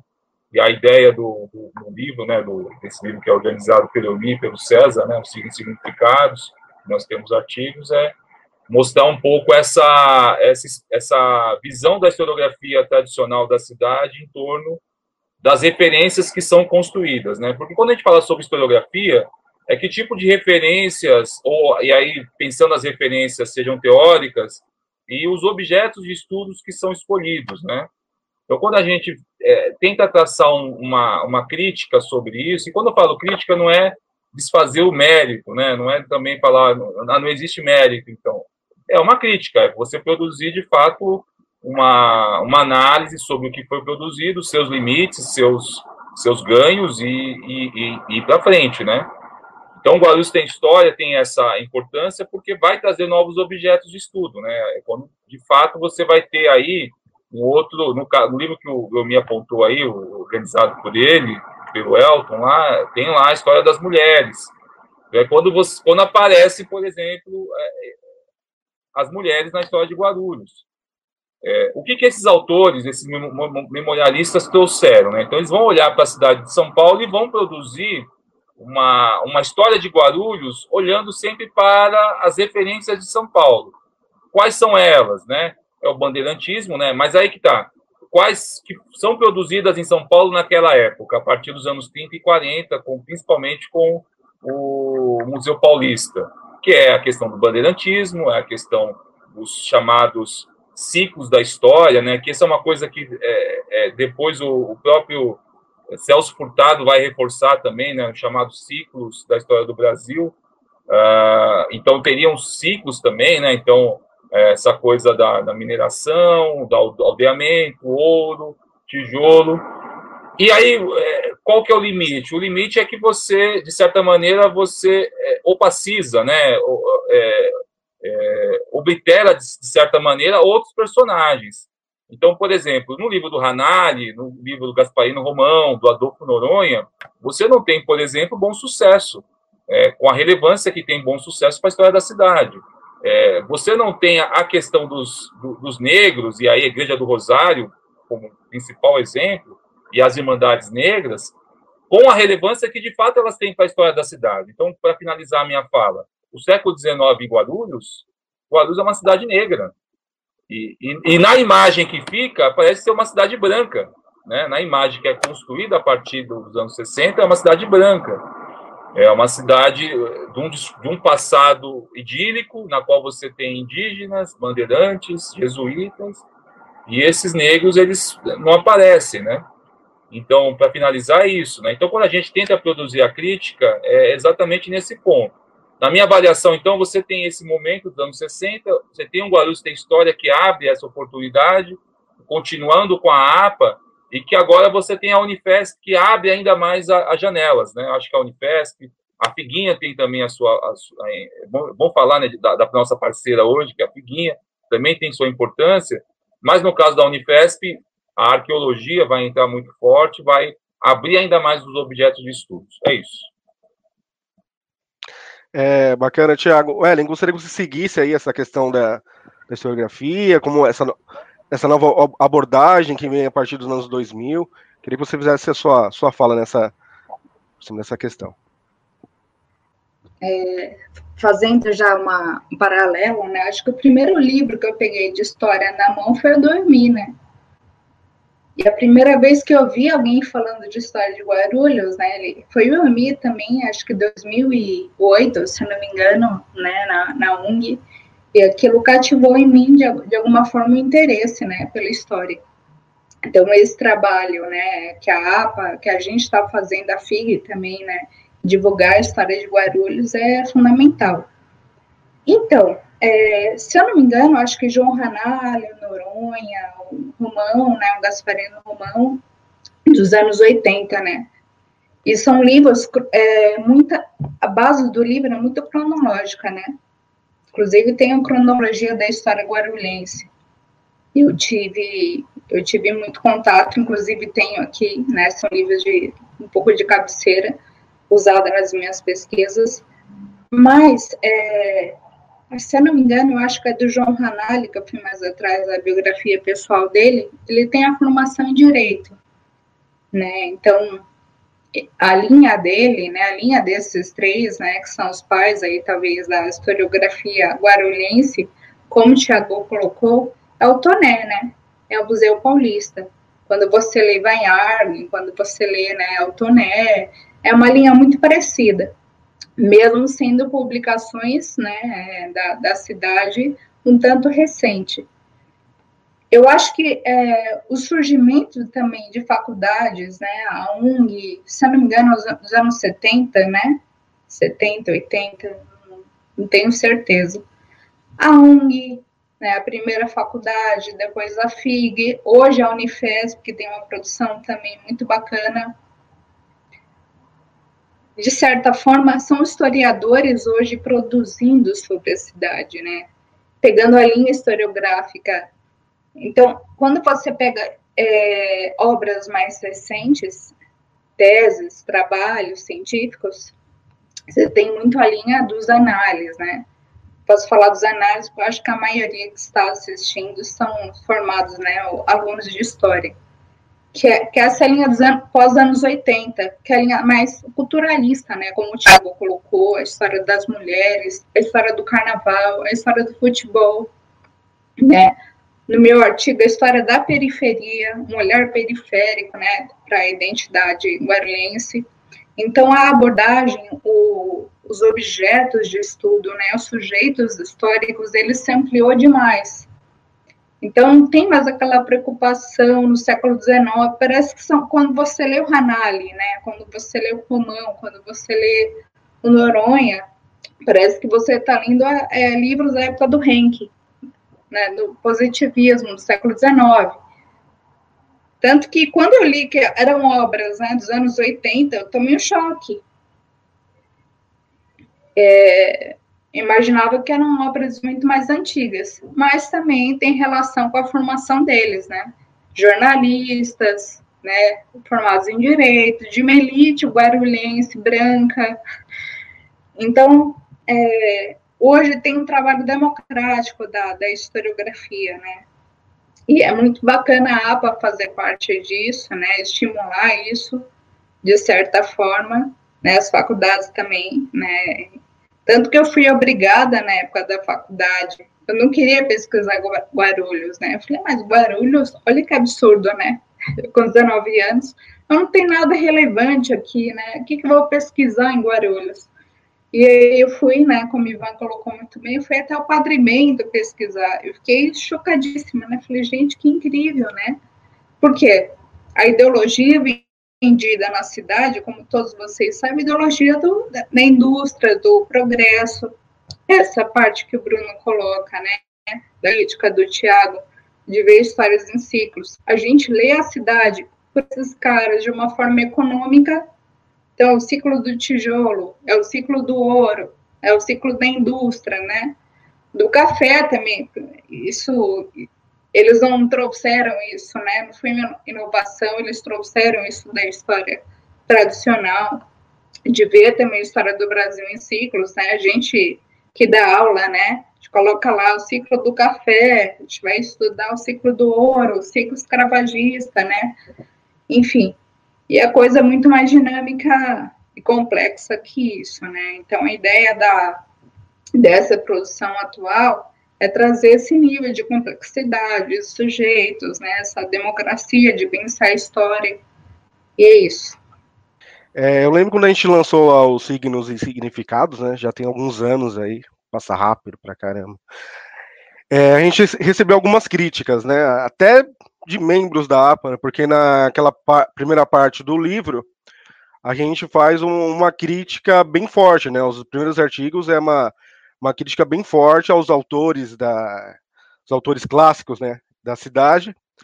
E eu lembro que até um, um uma pessoa da academia de Academia de Letras chegou e fez uma crítica, né, direto para mim, falou que a gente estava criticando demais essas pessoas como se essas pessoas fossem da elite, sendo que elas não eram, né? Assim, segundo eles, né? Que a gente bate demais ali, que não era bem isso. É, então, Ivan, gostaria que você falasse um pouco sobre essa questão, né? Porque eu acho que muito dessa mudança de, de, de visão sobre a história vem também dessas pessoas que estudaram, né? Ah, você pode falar, o cara não é de elite, tudo bem, não é de elite, mas ele representa a, aquilo, né? Ele representa a, a, aquele discurso, né? Então, é, um pouco é, do que é dito vem do, da, da pessoa que está dizendo, né? Ele vai escolher é, as suas teorias, vai buscar os seus autores preferidos e vai, vai ter um pouco disso, né? No que ele vai contar essa história. Então, eu gostaria que você falasse um pouco sobre essas escolhas na hora de você contar as histórias, né? É, bom, Bruno, acho que eu sempre falo isso, inclusive, para os meus alunos, né? Acho que toda obra historiográfica, ela também é histórica, né? O que, que eu quero dizer com isso? Muitas vezes a obra diz mais a respeito do tempo que ela foi escrita do que sobre o tempo que ela relata. Né? Então, uh, muitas vezes a visão que eu tenho sobre industrialização e quando eu escrevo a minha obra diz mais sobre mim e sobre o tempo que eu vivo do que sobre a industrialização de fato, ou enfim, isso vale para qualquer tema, né? Peguei aqui um exemplo. Então toda obra historiográfica ela é também histórica. Eu, eu, essa sensação que a Ellen disse que teve ao ler o, o Noronha, eu também tive, né? Uma sensação de, de anacronismo. De falar, olha, estou lendo um autor renquiano, estou lendo um autor uh, do, do século XIX, estou lendo um positivista clássico aqui, né? Com tudo que o positivismo carrega de visão linear uh, e cíclica e de, de, eleger os personagens apenas dentro das maiorias sociais, né? De, de personagens extremamente limitados, uh, dessa história que segue um modelo engessado, né? Estruturado, é, é uma história quase espelhada na história de São Paulo, né? Você pega o um modelo pronto e não segue o caminho uh, de pesquisa que o que nos define como historiadores, na verdade, é o método. E o método é o método de pesquisa, é o apego pela fonte, né? Então eu não posso querer pegar uh, a história e encaixar ela num modelo pronto, não, não vai caber, né? Então eu, eu, tenho que ir na fonte, eu tenho que interrogá-la, tenho que indagá-la, e é ela que vai trazer as informações que depois eu vou organizar dentro da, da minha linha narrativa, né? E, e, a gente tem a impressão que isso foi pouco feito ou mal feito. E aí a gente criticou mesmo, e na minha visão, com, com, com certa razão, porque se, se fossem autores, né, do século, do final do 19, do início do 20, eu entenderia que a formação deles teria sido toda voltada para isso, que a discussão da época era essa e que a visão deles pudesse ficar um pouco limitada. Sendo autores do, dos anos 80, do século 20, eu entendo que é uma opção teórica, né? É, e é uma opção teórica da qual eu tenho discordância total. Né? Acho que a, a ciência histórica evoluiu como um todo. Né? É, todo conhecimento é datado, inclusive o conhecimento histórico. Então, a gente, enquanto ciência, evoluiu. Né? Acho que o primeiro grande salto está lá na, na Escola dos Análises, que já foi aqui citada lá a partir de 1929, com a ampliação uh, dos personagens, das fontes e o desenvolvimento, de fato, de uma metodologia de pesquisa, uh, e depois outra grande ruptura nos paradigmas ali, uh, a partir de 68, né? Enfim, a gente tem uma, uma ruptura de paradigmas que, que pega e atinge todas as ciências humanas, inclusive a história. E, e, e o Hanari e o Noronha, principalmente, estão, estão localizados nos anos 80 e, e, ignoram esses avanços dentro da própria ciência, né? Ignoram que o conhecimento é datado e, e essa metodologia é uma forma de conhecimento que é datada e que estava ultrapassada. E aí, quando a gente pega de fato quem, quem são esses, esses não sei se devo chamar de historiadores ou não, enfim, é outra discussão também, mas esses pesquisadores da história guarulhense, é, passa a fazer um pouco mais de sentido quando eu entendo também onde eles estão localizados na sociedade guarulhense. E aí, se é elite ou não é elite, é uma discussão muito profunda, porque hoje, o, e olha que eu sou um historiador marxista, né, é, sigo bastante, principalmente a, a, revisão inglesa aí da história social, mas tenho minha base no marxismo, né, no materialismo dialético histórico. É, mas é, hoje a visão de, de classe, né, de que há uma, uma, um proletário, uma burguesia e, e, a divisão social ela é só essa, né, do ponto de vista do recorte de classe, ela não dá conta de explicar a sociedade do século XXI. Então, definir também o que é elite hoje é, é um desafio do cientista humano, né, porque eu acho que hoje a gente não tem uma elite, nós temos elites, né, que são diferentes, né? Uma, uma, elite comercial, temos uma elite financeira, temos uma elite agrária, e muitas vezes os interesses dessas elites também não são os mesmos, né? Em, em determinadas situações. Então, discutir se eles são figuras de elite ou não, eu acho que dentro da sociedade guarulhense eram figuras proeminentes que, que circulavam dentro do, do, do, dos ciclos dessas elites guarulhenses. E aí acho que as opções que eles fazem começam a fazer um pouco mais de sentido se a gente entende um pouco mais, contextualiza um pouco mais esses sujeitos. Uh, ainda assim, em suma, em resumo, para concluir aqui, tentar uh, seguir aí o que você pediu, né, atender aí de, de ser um pouco mais breve. Em suma, é, é uma historiografia que, na minha visão, ao ser feita nos anos 80, ela, é, ela, ela segue por caminhos teóricos ultrapassados. Né? Esse conhecimento já tinha sido totalmente suplantado por, por novas linhas de pesquisa, por novas visões, e, e, e aí acho que, que é isso, né? E aí merece crítica, e, e acho que o Thiago colocou muito bem, ao, ao, criticar não quer dizer que a, que a gente esteja esvaziando completamente de valor. A gente está dizendo, olha, uh, teve seu espaço, mas a gente também precisa avançar por aqui, por ali, né? E, e, e falei agora que, que, que sou bastante uh, ideologicamente e teoricamente filiado aí à escola inglesa da história social. Próximos projetos da APA aí, Thiago e eu temos aí um projeto de parceria de escrever um livro sobre a, a, classe trabalhadora, né, aqui em Guarulhos, a classe operária, aqui em Guarulhos, numa linha bastante thompsoniana, né. Então, quando o Bruno também fala, olha, a gente critica, mas também tem que ter proposta, é, acho que é por aí, a gente está fazendo, está buscando fazer, e a gente está criticando para dizer, olha, teve seu espaço, teve seu valor, mas a gente precisa avançar, e vamos sim avançar, né, e estamos caminhando para isso. Então a gente vem falando aí sobre a questão da historiografia, falando sobre essas críticas, né, que, é, que a, a gente fez lá no Signos e Significados. É, é, gostaria agora que o Elmi continuasse essa, essa questão da historiografia, né? Ele gostaria que eu me voltasse ali na questão da, do Guarulhos tem história, né? O Guarulhos tem história, ele vem já com uma, uma mudança no modo de contar essa, essa história da cidade, né, Almir? É, bem dito aí por todo mundo que me antecedeu. Eu não vou me alongar muito, não, para não ter. Não, não, não tentar cumprir o que você falou e ter mais dinamismo. É, só quero acrescentar aí que é como o, o, tudo foi colocado, né? Que a gente precisa ter honestidade, é importante o papel do historiador, né? E responsabilidade, quando a gente, até fiz algumas anotações aqui, enquanto vocês estavam falando, é, quando a gente tem parte, escreve algo ou fala sobre algo, né? É importante você falar sobre a sua linha de pensamento, como o Ivan falou aqui, né? É, o que ele, qual a visão dele de de, é, da, de história, né, da questão histórica. O ideal, o ideal, né, para a gente ter um conhecimento maior é, é que cada um, a partir da sua visão, da sua ideia histórica, da sua linha de pensamento científica, né, ele, ele sirva para a gente construir, cada um com seu tijolinho, construir um grande conhecimento, né? E eu acho que, que essas críticas são válidas como vão criticar a gente no futuro, né? Só não pode ser injusta na sua, na sua crítica, né? Querer que o historiador é, tenha a mesma visão que você do presente, né? Querer que, por exemplo, um Hanali tenha é, a visão da, da, da, embora ele ele, ele é contemporâneo, 70, 60, 80, é um cara que deu muito referência né, no positivismo aí para gente.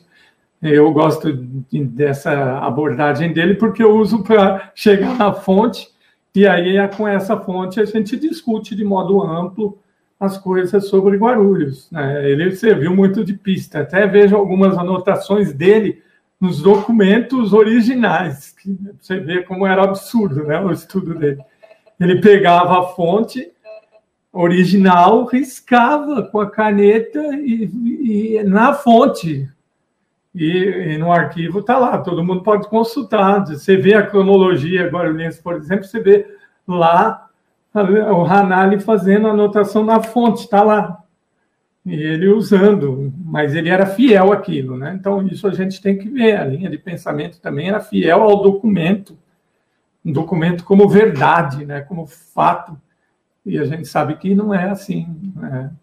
Eu acho que o único que trata um pouquinho melhor a história é o Romão, né? o Vasconcelos Romão, porque estudou, acho que sociologia, não lembro a formação dele, direito, e, e tinha acesso à, à, academia muito mais do que esses, essas pessoas.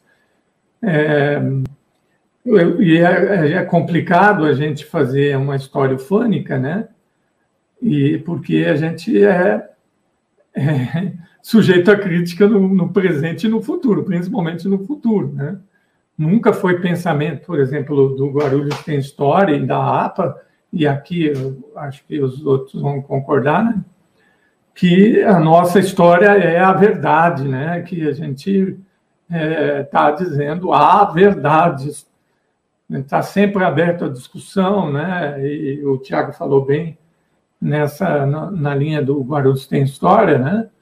A gente primava muito para dar voz a tudo o que é pensamento, tudo o que é corrente ideológica, né? A questão das mulheres, acho que a gente foi um dos primeiros autores, né? A, a, deixa a Beatriz de Aguiar Hansen e a Silvia Piedade Moraes, né? A Silvia que acho que é doutora em não sei se é sociologia ou eu não lembro agora, né? A Silvia continuou o estudo, continuou falando sobre a presença feminina na construção da cidade. Eu mesmo me enveredei no caminho da questão de estudar a religiosidade dos negros e sobre a história dos negros na cidade, onde foi produzido vários outros livros, né? E por incrível que pareça, né, a gente às vezes faz essa crítica, o Tiago aqui me, me me lembrou em off, né, é, alguns da academia, né, é, também, né, que está ligado com essa elite que já foi discutido aqui, também na, é, deram atenção a, aos tempos mudados, né? A, a, luta pela diversidade. Tanto é que quando a gente montou, eu vivo montando alguns alguns movimentos, né? Eu, Diogo, Bruno participou, acho que o Tiago também, no movimento Lê Guarulhos. E aí nós tínhamos Martinez, nós tínhamos o Natal, o Jerônimo, a Jane, Janete, tudo o Assano, né? Todas essas pessoas, né? Que, que, que procuravam é, ver a história e a produção literária de um modo mais amplo e a gente, por incrível que pareça, foi chamado para a academia, participamos num determinado momento da academia, né? mas que não se tornou tão frutífero porque, infelizmente, é, existe ainda esse pensamento que o Ivan colocou muito bem, né? Esse, esse pensamento da, da elite, né? das elites, ou de um saudosismo de elite, ou de uma ascensão para a elite. Né? Microfísica do poder é muito interessante nesse sentido, né? analisar o, o livro. Sumiu o nome do autor. Quem souber aí, fala aí para mim, por favor, do Microfísica do Poder, que foi o queijo, que fez também o queijo e os vermes, pô. Desculpa, gente, com o nome eu sou muito ruim, tenho que. Foucault. Isso. Obrigado. Tiago está afinadíssimo. Foucault, mas o queijo é do Foucault, mas o queijo e os vermes é do Ginsburg, não é do mesmo. De quem? Não ouvi. O Microfísica do Poder é do Foucault, mas o queijo e os vermes é do Carlos Ginsburg. Isso, isso, é verdade. O Carlos Ginsburg também pega essa questão, é verdade. Do, da, da microhistória, da, né? É, bom, enfim, é, é, a gente precisa ter muita responsabilidade como historiador em divulgar, quando falar sobre algo ou sobre sua pesquisa, fazer como o Ivan deixou muito bem claro aqui. Né? É a linha tal. Principalmente né, nesse tempo de pós-verdade, tempo em que a gente na minha é, esse termo é, é ridículo para mim, né? A gente está idealizando uma mentira, a gente está propagando mentira. Para mim, esse termo não existe pós-verdade, porque dá a ideia de que cada versão seria uma verdade cada versão conflitante, né? Isso é muito ruim. A nossa responsabilidade nesses tempos é muito grande. Eu vou deixar aqui para a gente pensar, né? Em não usar nunca mais essa palavra pós-verdade, usar realmente a questão de uma, uma mentira ideo, ideo, e, desculpa, travou, ideologia da verdade. A ideia de, de, de, de que cada versão é uma verdade, cada versão conflitante é a verdade. Não existe isso, gente mentira é mentira, verdade, entre aspas, não, não, não, vamos ter cuidado também com a palavra verdade, né? E com a palavra mentira, mas não dá para a gente é, tolerar algumas mentiras deslavadas com uma roupagem de pós-verdade. É igual pós-modernidade também, tá, gente? Algumas coisas são difíceis de engolir. A gente pode discutir isso depois. Não sei se o Casé vai estar aí depois, mais tarde, e a gente entender essas coisas. Fui rápido. Foi. É, o Casé é só semana que vem, tá? É sábado, próximo sábado às 14 horas. É, uhum. Então, eu. Vamos. Eu acho que o debate na, na, em Guarulhos ele é mais atrasado que nos outros lugares ainda, né? Até no, no Brasil a gente vive um momento de debate atrasado, né? Até pela, questão é de quem está no poder, né? Mas em Guarulhos a gente percebe nesse momento até de eleição que a gente ainda está mais atrasado que, que o nosso próprio país, né? A gente pega uma os projetos, né, colocados na, na eleição, é, a gente vive um momento de pobreza intelectual, né? Eu acho que e a gente começa a criticar todos os lados envolvidos na política, até a própria esquerda que, se, né, que é progressista, mas a gente vê que parece que Guarulhos para no tempo, né, nos discursos, né, que a gente acompanha. A gente vê uma, uma cidade parada no tempo na, no seu discurso. E aí, agora eu gostaria de partir para temas que é, temas futuros aí. Pode falar também sobre os projetos que foram foram aprovados agora no Fucultura, né, que a gente tá, que a gente participou. Então, gostaria de falar de novos temas que ainda são relevantes e não, e não foram abordados na história de Guarulhos. Então, gostaria que o Ivan iniciasse essa, essa, essa etapa. Vamos continuar nessa, nessa etapa mais dinâmica, né, para a gente poder abordar todos os temas que a gente elencou aqui para o webinário.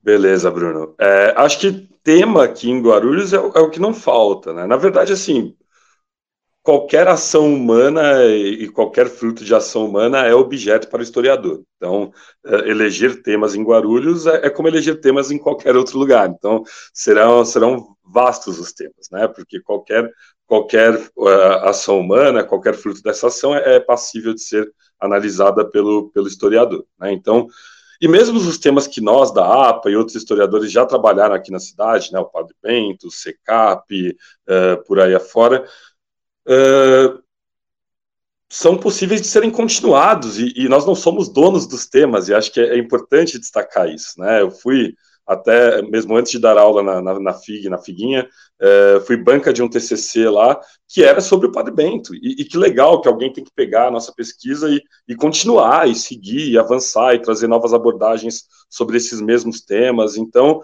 é, acho que há vários temas não explorados na cidade, né, inúmeros, é, e os temas que já foram explorados também não estão finalizados, né, eu, eu até sempre brinco com os meus alunos aqui quando eu pego os projetos de TCC deles, que está lá é, conclusão. E aí, poxa, é, às vezes soa como preciosismo. Eu falo, olha, não, não coloca conclusão, coloca considerações finais, que são as suas considerações finais, porque você não está fechando o tema, né? Outras pessoas podem, podem continuar, né? Então não é uma conclusão, dá, dá a sensação que fechou o tema, né? Não, e, e ninguém é dono de tema nenhum, e, e acho que é, é, é importante ter cada vez mais novas visões sobre, sobre a cidade e construir. É, com, com, relação aos projetos futuros aí, a gente foi contemplado, né, foi contemplado no, no com, com, o edital aqui do, do Aldir Blank, né, aqui da Prefeitura de Guarulhos, e a gente vai começar agora um, um projeto, e eu vou, vou, fazer esse projeto em parceria com o Tiago, de escrever uma, uma história da classe trabalhadora, em especial da classe operária, aqui na cidade de Guarulhos. Né? Ainda um projeto bastante inicial, ainda muito incipiente, a gente ainda vai, né, estamos na, na, na, etapa inicial de planejamento desse projeto, mas é, é um tema que, que, há muito a ser explorado, a gente tem um, uma riqueza de fontes nesse tema aqui, né, nas visitas que eu já fiz ao arquivo, é, encontrei bastante documentação sobre isso, o que é fundamental, né, para poder fazer uma pesquisa, é ter disponibilidade e acesso às fontes. Então, acho que, que isso a gente já tem, e que bom.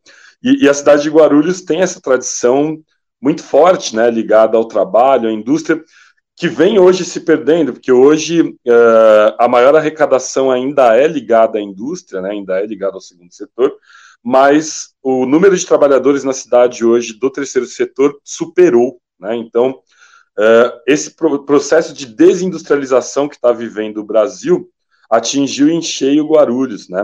Mas a gente tem essa tradição aqui industrial, a gente tem essa tradição trabalhista, a gente tem essa tradição sindical e acho que vai ser um trabalho muito importante e muito gostoso de fazer esse resgate, né, das multinacionais. O Elmi já citou na fala dele o sonho de trabalhar ali, né, na, na, na multinacional. Minha avó mesmo, quando chegou em Guarulhos, trabalhou na Olivetti, é, então também tem um lado de memória aí, vai ser muito gostoso trabalhar esse tema. E e acho que para pro, os próximos meses aí, é, eu vou estar dedicado a, a, esse projeto em parceria com o Tiago, é, de, de, de, escrever, né, de, de, escrever essa história de Guarulhos ligada ao trabalho e com uma relação muito forte à migração também, né, então se a gente pegar ali, é, a partir da construção da Dutra, a, a vinda de mão de obra da região norte, nordeste, uh, atinge diretamente o que é a cultura em Guarulhos também. Então é um projeto que, que vai ser bastante abrangente e acho que vai ser bem interessante de trabalhar aí. E assim que estiver rolando, a gente vai é, fazendo novas mesas, novos debates, apresentando os resultados da pesquisa até chegar à conclusão aí, culminar no livro. Bacana, Ivan. É, Tiago, gostaria que você falasse aí sobre esses novos temas e que também você falasse sobre a profissão do, do historiador, tá?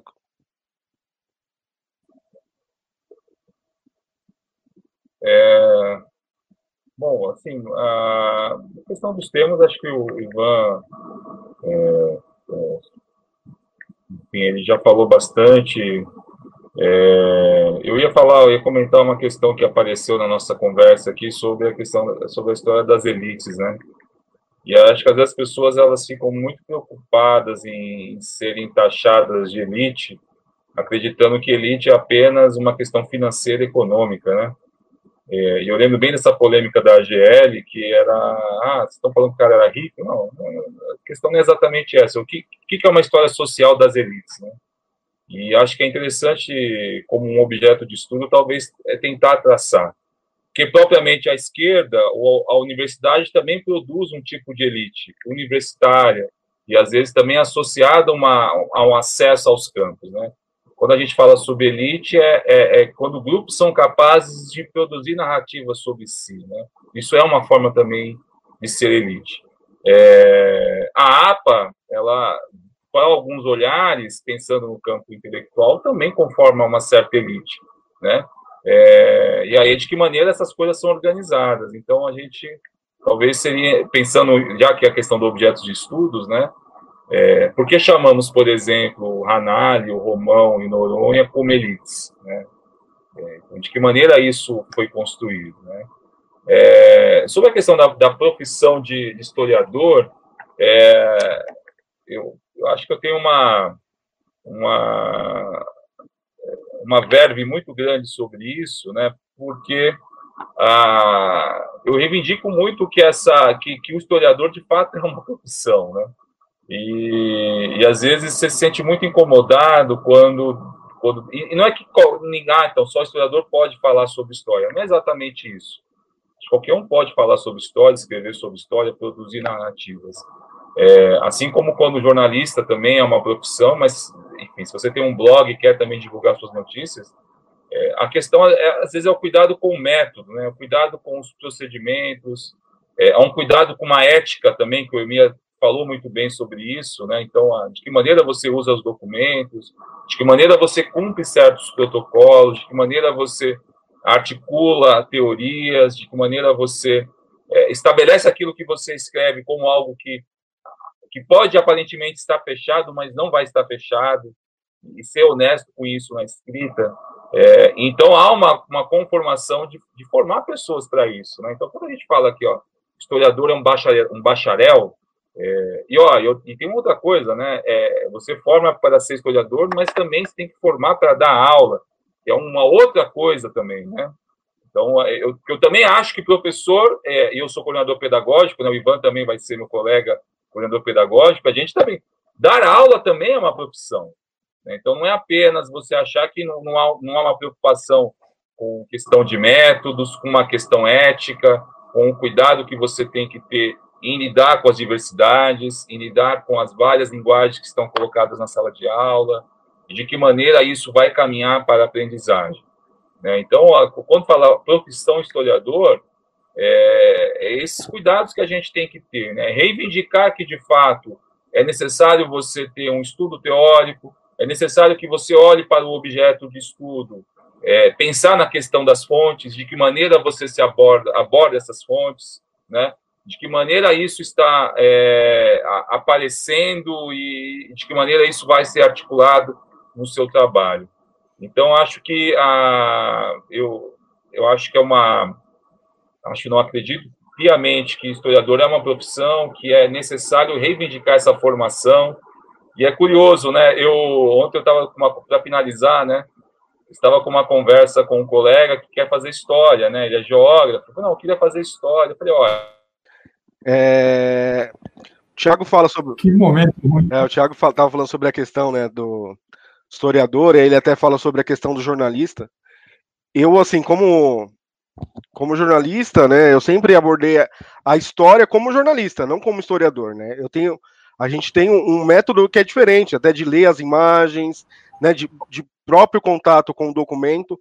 A gente tem outras te teorias que nos embasam, né, que é diferente do historiador. E, e, e, isso tem que ser, eu acho que é, uma, é na questão ética, tem que deixar muito claro isso, né?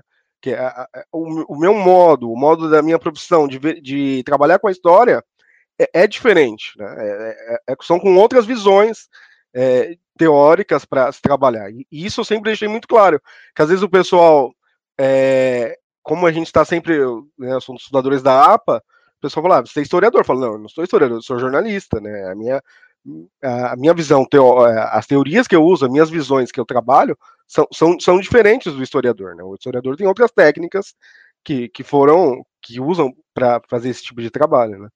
É, Ellen, eu gostaria que você continuasse aí sobre essa questão dos novos temas, né? E aí no, na, no projeto que foi aprovado na, pelo Fucultura, a gente vai trabalhar com até com novas tecnologias. Hum, e aí é, eu gostaria que você falasse um pouco sobre esse projeto e esses novos espaços, até para se contar a história, né? Porque às vezes as pessoas pensam que, a, que o historiador tem que ficar só preso no, lá nos livros, né? E a gente tem novos campos aí que a gente pode trabalhar e trazer essas, essa, esses trabalhos de pesquisas, né, Ellen? Sim, sim, exato. E eu sou dinossauro, né?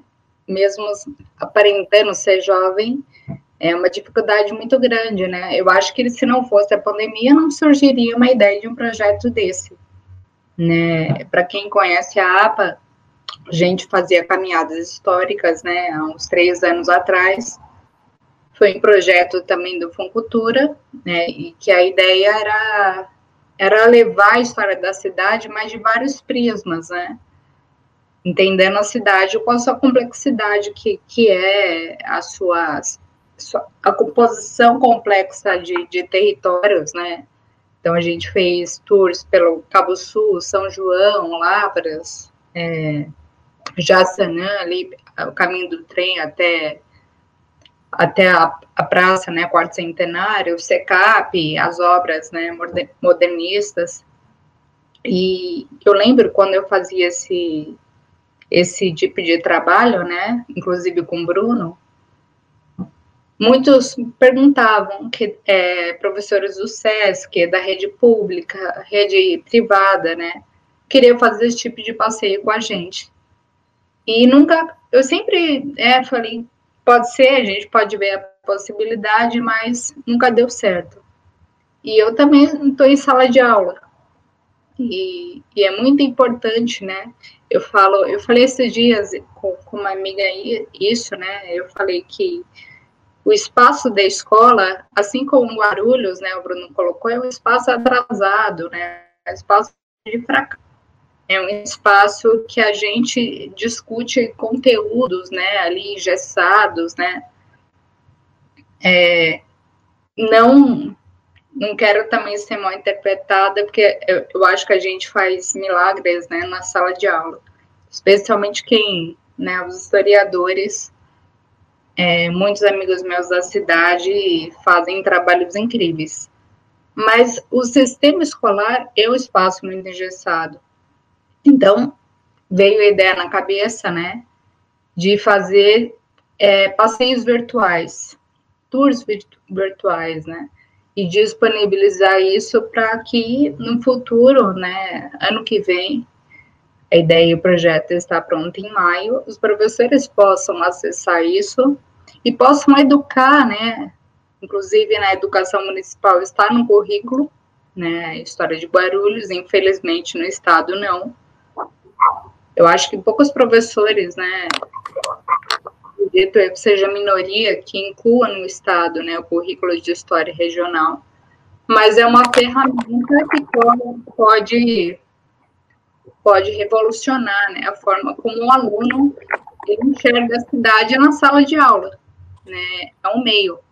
Até porque quem dá aula na rede pública sabe a dificuldade que é o passeio, né, uma burocracia danada, é, muitos professores, né, também não conhecem muito a história de Guarulhos, falam, nossa, é uma coisa que eu queria, né, me aperfeiçoar, conhecer mais. Inclusive, muitos seguem a APA, né, que trabalha comigo. Participou de algumas coisas já também. E eu acho que nessa onda, né, de, de fazer também essa, esse link que a gente está discutindo, de trazer uma visão complexa da, da cidade, né, é um trabalho de história, não é um trabalho turístico. O aluno não vai fazer simplesmente um tour, né, e, e conhecer os espaços. Não, ele vai ter, no nível de complexidade talvez mediano, ele, ele vai ver a cidade, os discursos, né, as narrativas. É, eu, eu acho que o que mais me marcou na historiografia foi essa, né? Foi essa fala do Hayden White no fundo, a gente produz uma narrativa. A gente, o Ivan também colocou isso muito bem, né? Quem produz um, um tipo de trabalho, né? A gente, a gente lê o trabalho da pessoa, conhece mais o produtor, né? Conhece mais a pessoa que fez do que propriamente, às vezes, o trabalho em si, né? A realidade em si. Então, o sujeito, né, que que ele faz as, as, seleções, as edições, ele, ele coloca ali no fim a narrativa, o texto, que o Hayden White ele coloca muito próximo, né? Que essa narrativa é muito próxima, inclusive, de um trabalho literário, né? Isso é uma discussão também muito, muito grande. Mas a, a, intenção é essa, é a gente, dentro de, de uma linha didática, né, pedagógica, que o, que o aluno possa entender, acompanhar, ele tem uma visão das múltiplas narrativas da, da cidade, né, tem uma visão complexa mesmo. O que, que é periferia, o que, que é o centro, né, o que, que, que, que foi os ciclos, realmente a gente pode, né, discutir os ciclos, tem uma linha muito do Casé, né, que ele vem semana que vem, que eu gosto muito, que ele analisa a periferia através de Gramsci, né, dos discursos hegemônicos, de, de como espaços existem, a gente que trabalha com patrimônio histórico, né, por que que eu a, a, bom sucesso, né? Nós temos um legado muito mais forte colonial do que o centro, né? O centro que foi que é a região de Guarulhos que mais passou por é, transformações urbanas, né, mais foi mexido por conta dessa ideologia que a gente já discutiu do progresso, né? Por que, que o centro, a gente tem a matriz, né, toda modificada, que é uma, na capela lá de 1680, se não me engano, e bom sucesso, a gente tem uma região ali aquela região resistiu muito mais, né? Então, essa, essa é, a, é a ideia, né? Fazer um, um trabalho bacana, né? Que sirva aí para você de, de referência aí na sala de aula sobre a cidade, né? É isso. É, antes de a gente partir, partir para as perguntas, né, do pessoal que está participando do, do webinário, eu gostaria que o, que o Ami falasse aí sobre esses novos temas que a gente vai abordar de pesquisa e também falar sobre a dificuldade da pesquisa do arquivo da Cúria em Guarulhos, né? Que a gente uma coisa que a gente fala há muito tempo, né, sobre essa dificuldade. E gostaria que você abordasse um pouco sobre isso também. Bem lembrado, Bruno. Vou começar por esse problemático maior, essa problemática maior, que é o arquivo da Cúria Diocesana de Guarulhos, né? São as últimas notícias que eu tenho sobre é, a, esse arquivo é que ele não está sendo tratado de modo adequado e muito da história, principalmente relacionada com a questão do, com a história colonial, né? E a, história da religiosidade, dessas relações sociais e da religiosidade, está sendo perdida, porque o arquivo é, não tem um cuidado que deveria ter, né, uma pessoa, talvez até por questão financeira e também por outras questões, mas a gente, eu tentei muito tempo, né, a Unifesp seria a melhor, a melhor parceira para para a Cúria, né, para a igreja, para manter esses arquivos, deixar ele aberto. Tanto é que vem um professor especialista em história é, história dos números relacionada com a questão do número, de estatística, e veio estatística com relação ao povo negro, né?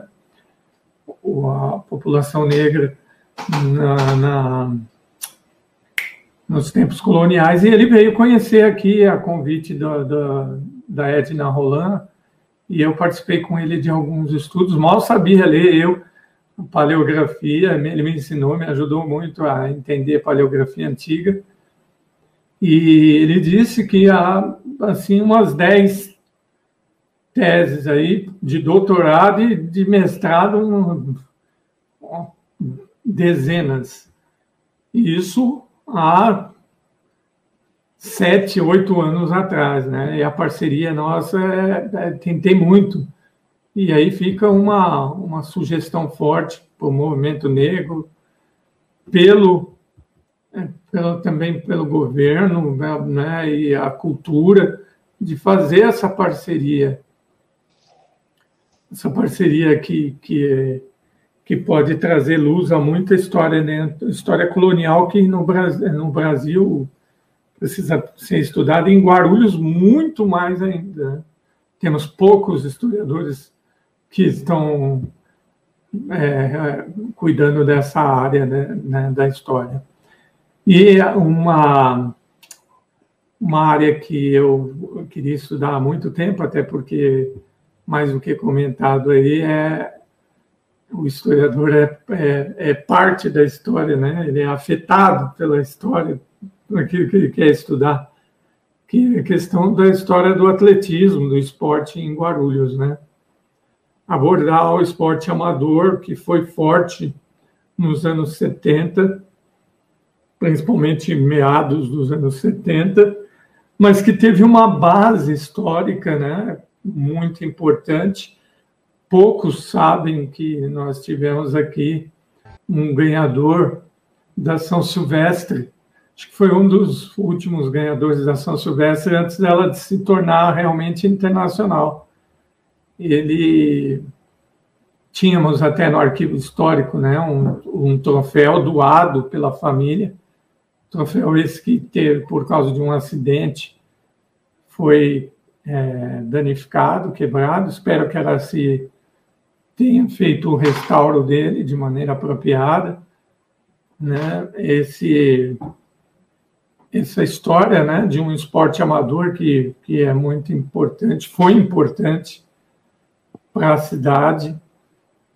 Alguns políticos se apropriaram disso, mas para muitos jovens, né, foi importante. Em épocas de sedentarismo, agora é importante cultivar esse interesse pelo esporte amador, né? Colocar um, um tênis ou correr descalço. A gente vê nas imagens quanta gente corria descalço no estádio da Ponte Grande porque não tinha dinheiro para comprar um tênis, uma sapatilha, né? E muitos da cidade, da própria cidade, galgaram é, altos é, índices para até participando em Olimpíada, né? E é, essa, e é isso que a gente vai fazer junto com o Diogo, com o Carlos, da APA, né? Fazer uma pesquisa e divulgar isso através da, de lives, de, de blogs, de um relatório de pesquisa, com o intuito de aprofundar mais esse estudo e publicar, logicamente, né? Então a gente precisa, é, como disse aí o Jefferson, né, abranger essas pesquisas desse de, um esporte esporte base, básico, né? O esporte amador, o atletismo. Bom, é isso que eu tinha que falar. Né? Vamos lutar por uma parceria, por favor, né? Movimento Negro, as associações, né? Uma parceria para manter o arquivo lá da Cúria Diocesana. Sem o arquivo eu não poderia ter me aprofundado e falado sobre a Igreja Nossa Senhora do Rosário dos Homens Pretos, muito importante, sobre a história da Candinha, também importante na cidade de Guarulhos, né?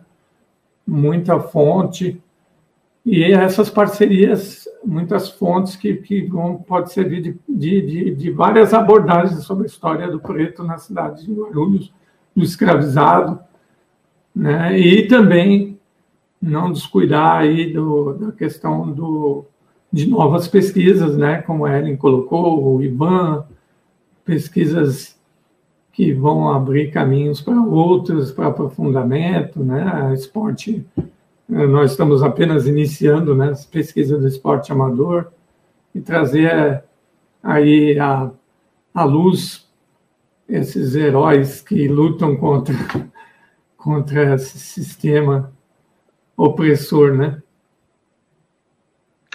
Legal, então vamos, vamos seguir agora para as perguntas, né?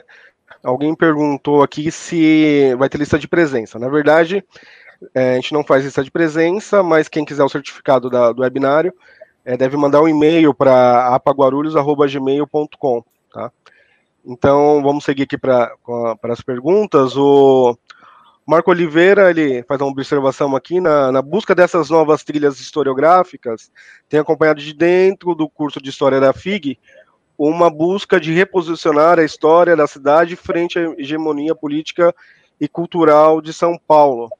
Aí ele finaliza nesse sentido, como pensam essa relação que, como bem colocaram, esse projeto hegemônico de São Paulo começou com Taunay.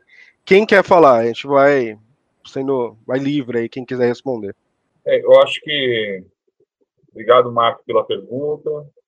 É, eu acho que uma das tentativas é, é, discutir melhor o quarto centenário da cidade, né? Então, acho que uma. uma o quarto centenário ele tem um efeito que, que capilariza, de certa maneira, toda uma parte da produção é, histórica da cidade. Né? E aí, para além da produção histórica, a, a forma de, de olhar a, a, história da cidade. Né? Então, assim, se você olha o quarto centenário, como ele irradia, de certa maneira, é, seja na, na, na, produção própria de narrativas, na constituição desses grupos, ou essas é, alguns conglomerados mesmo de cultura da cidade, especificamente a AGL, né? Você produz ali uma, uma academia que vai, que vai é, é, enfim, agregar uma, os escritores, é, enfim, vai conformar uma elite intelectual. É, de que maneira isso também reflete na própria administração pública da cidade, né? Quando você olha o projeto da, de Secretaria de Cultura, no caso era a Diretoria de Educação e Cultura, e isso vai também conformar um projeto de educação, né? Então, onde eu quero chegar? Ah, para discutir de fato essa, de maneira essa hegemonia é construída, olhando para São Paulo, você tem o quarto centenário como algo basilar, e aí o outro componente, na minha avaliação, é você olhar para o século XIX, você olhar para o passado indígena, você olhar para o passado negro da cidade, você olhar para a nossa é, é, esse grande processo de, contradições que é a constituição do nosso do, do mapa urbano da cidade, né? Seja ele por meio da, desse crescimento populacional é, enorme a partir dos anos 70, e que isso vai produzindo certos é, mosaicos, é, que o Casé fala muito bem, né? Então, há mosaicos populacionais pela cidade que constituem outras identidades que não dialogam diretamente com esse, com esse processo hegemônico, né? Então, dá voz a esses, esses mosaicos, dá voz a esses núcleos identitários cada vez mais. Discutir, por exemplo, como é que Guarulhos tem tantos processos de, de emancipação? A Ellen falou de bom sucesso, mas você tem vários aí. Você tem Cumbica, que é um dos mais é, significativos, e, e, pensando o processo político, Cumbica tem uma outra coisa, que vai unir esquerda e direita. Né? Quando se dá o processo de discussão de emancipação, você tem uma parte do, de um grupo de industriais de Cumbica querendo, uma parte de moradores e também de políticos ligados ao PT na época, que também, ah, não seria legal talvez Cumbica virar outra cidade. Olha que processo interessante para você estudar, né? E que coloca em contradição, de certa maneira, essas tentativas de hegemônicas, né? Porque, assim, quando você olha, até no, na expectativa, na, no ponto de vista construído aí da hegemonia a partir do Gramsci, né? Que é esses grupos que vão articular por meio das instituições seus blocos de poder para reafirmar uma tentativa de homogeneizar, né? Porque o que, que é essa hegemonia? Tentar homogeneizar uma forma de olhar e de estabelecer um pensamento, uma, uma forma simbólica de olhar a cidade. É, você tem fraturas, né? Você tem resistências, você tem fragmentos, e é necessário você dar, é, você dar, é, enfim, vazão ao, ao, que são esses fragmentos, essas fraturas, dessa tentativa de, de, de hegemonias, né? É isso aí. Eu, você quer fazer um comentário, né? Pode seguir, Elmi. Isso, só para corroborar o que o Tiago falou, né?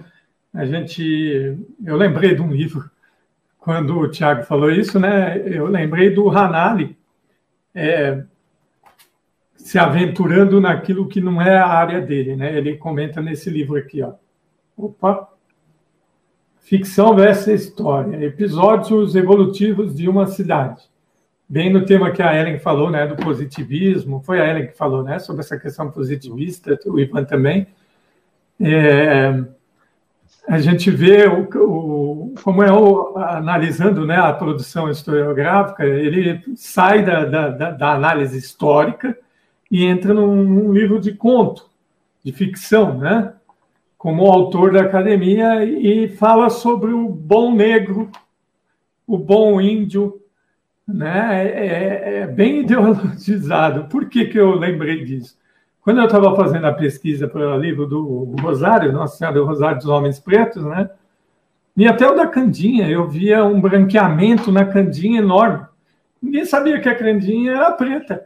Na realidade, afrodescendente, né, mulata. Né? Quando a gente olhava Candinha, eu mesmo, te juro, quando eu comecei a estudar, eu pensei que Candinha era um nome carinhoso de uma senhora é, da elite. E aí fui me aprofundando fui vendo que ela era descendente de escravizado. E, e, e como corrobora isso, né, pelo que o Tiago falou? A versão do bom escravo. Ele conta a história de um escravo saudosista e tal né? Mesmo contando a ficção, você percebe o ideário dele do bom negro. Né? E, e é uma das poucas vezes que ele cita, fala sobre essas pessoas é, que, que são é, diferente da, da raça dele, diferente do que é a visão de mundo dele.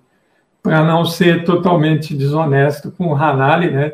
Ele sim produziu algo sobre os negros e os indígenas, mas naquela visão romantizada, né, de Iracema, dessa coisa toda.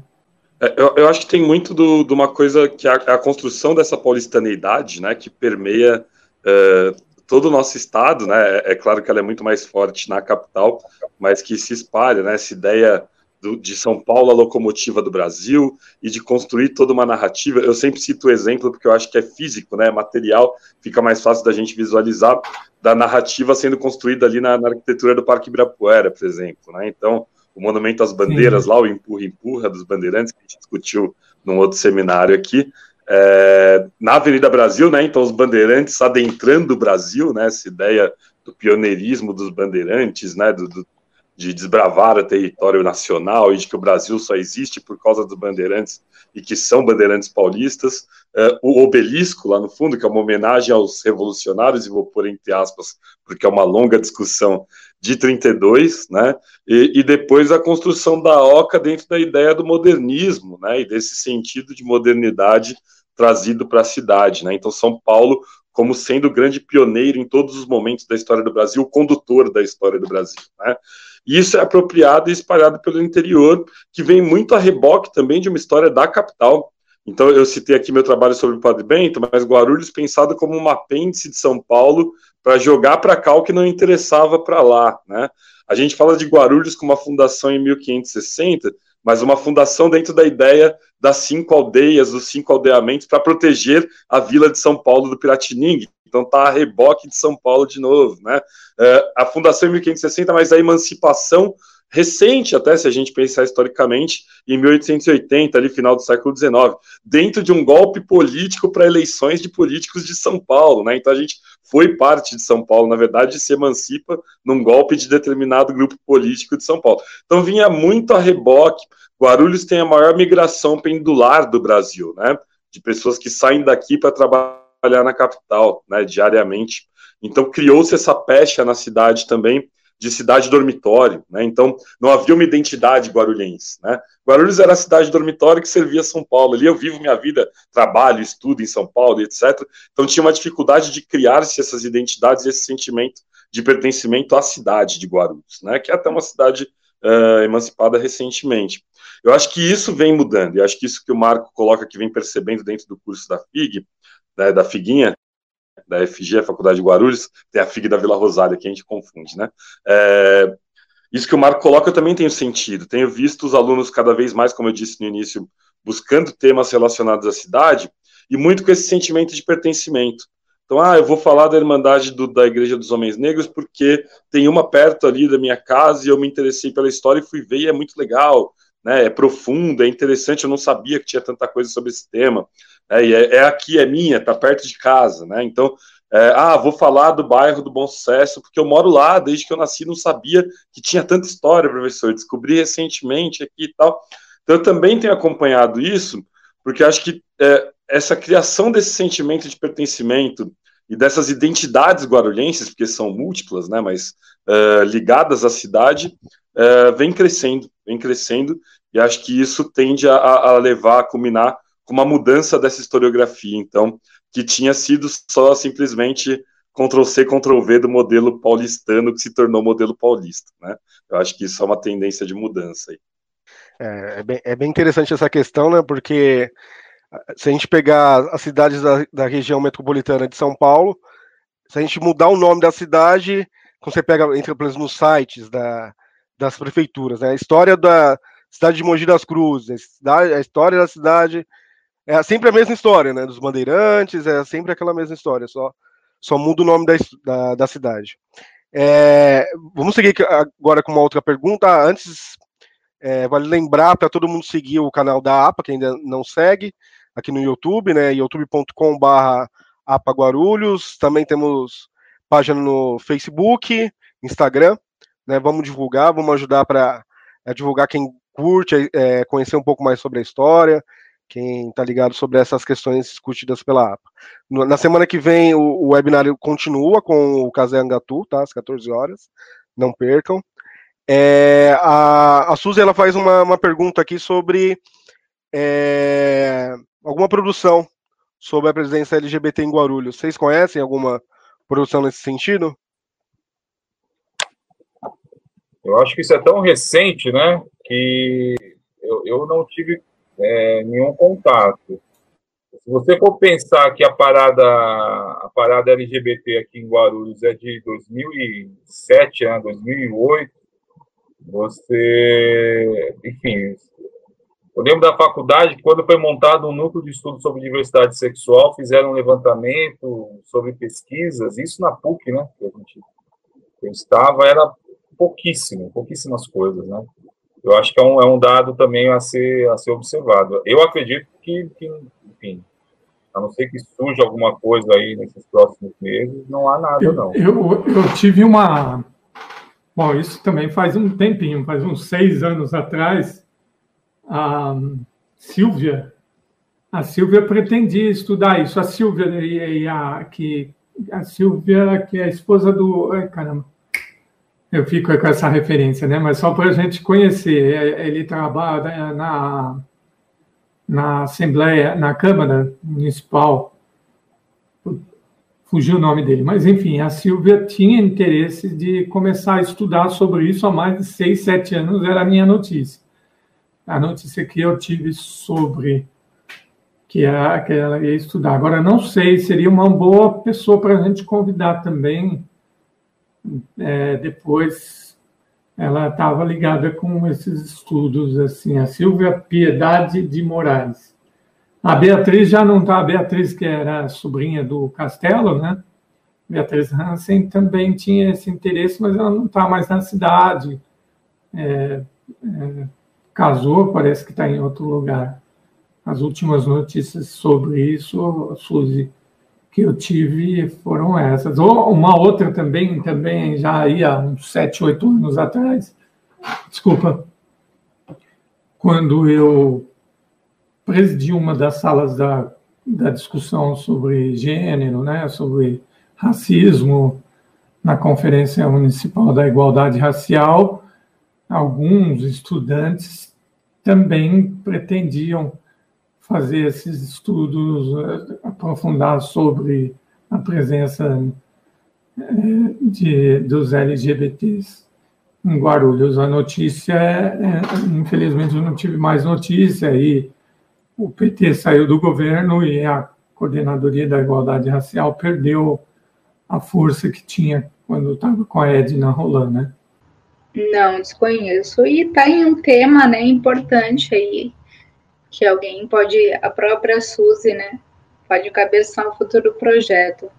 Eu, eu também desconheço e, e, acho importantíssimo, né, mas é, é, parte disso, né, os, os processos do presente também, né, essas disputas, essas guerras de narrativas que se dão no presente, é que acabam pautando o, o que vai ser abordado na historiografia, e acho que o momento é esse, acho que está dado, está posto, né? Acho que é um grupo que vem cada vez mais assumindo um protagonismo aí a partir das suas lutas, que é muito importante, eleição agora de, de mulheres trans, enfim, é, cada vez mais acho que, que vem ocupando espaços e acho que é, é um tema importantíssimo para ser é, estudado aqui na historiografia, de, na história de Guarulhos também, é, em, em, todos os lugares, e acho que, a, como a Ellen disse, acho que a própria Suzy aí é uma, uma boa pessoa para encabeçar um projeto desses, mas hoje eu desconheço. Acho que é, é, algo muito novo, né, aqui na cidade. Acho que o Thiago coloca muito bem, né? Acho que o, o movimento LGBT de maneira organizada e etc na cidade é algo muito novo, muito recente. É, mas acho que é uma tendência agora começarem a surgir esses estudos, sim. Mas até o momento desconheço. Tem uma outra pergunta aqui. O Michel ele diz que tem dúvidas quanto a registros históricos ou materiais sobre oferendas afros brasileiras na cidade de Guarulhos. Aí ele perguntou se, é, se vocês conhecem alguma referência sobre esse assunto. É, é, posso falar, Bruno? Pode falar, pode seguir. Então, eu não, autor de cabeça assim, agora não estou conseguindo lembrar, né? Mas nós passamos por uma experiência enquanto eu estava presidente do Conselho Municipal de do patrimônio histórico, né, sobre uma, um processo de tombamento, um pedido de tombamento que resultou num processo de um templo é, de um templo religioso afrodescendente, agora não lembro se é Umbanda, acho que era Umbanda, eu sempre esqueço de nomes, vocês me perdoem, por favor, se eu estiver errado, Araci pode me corrigir, lembrar aí, que era originário da mãe menininha do Cantuá, aqui na cidade de Guarulhos. E a gente e, e foi até eu vou tentar lembrar o nome, foi até referência, foi citado num livro referencial sobre essa história, né, do, dos, dos cultos africanos, afro-brasileiros aqui na cidade. É, a única coisa que eu, que eu posso indicar é que aqui em Guarulhos existiu muito desse, e existe, né, muitos é, templos é, relacionados com a com culto afro, com culto afro brasileiro, né, e que, que foram perseguidos.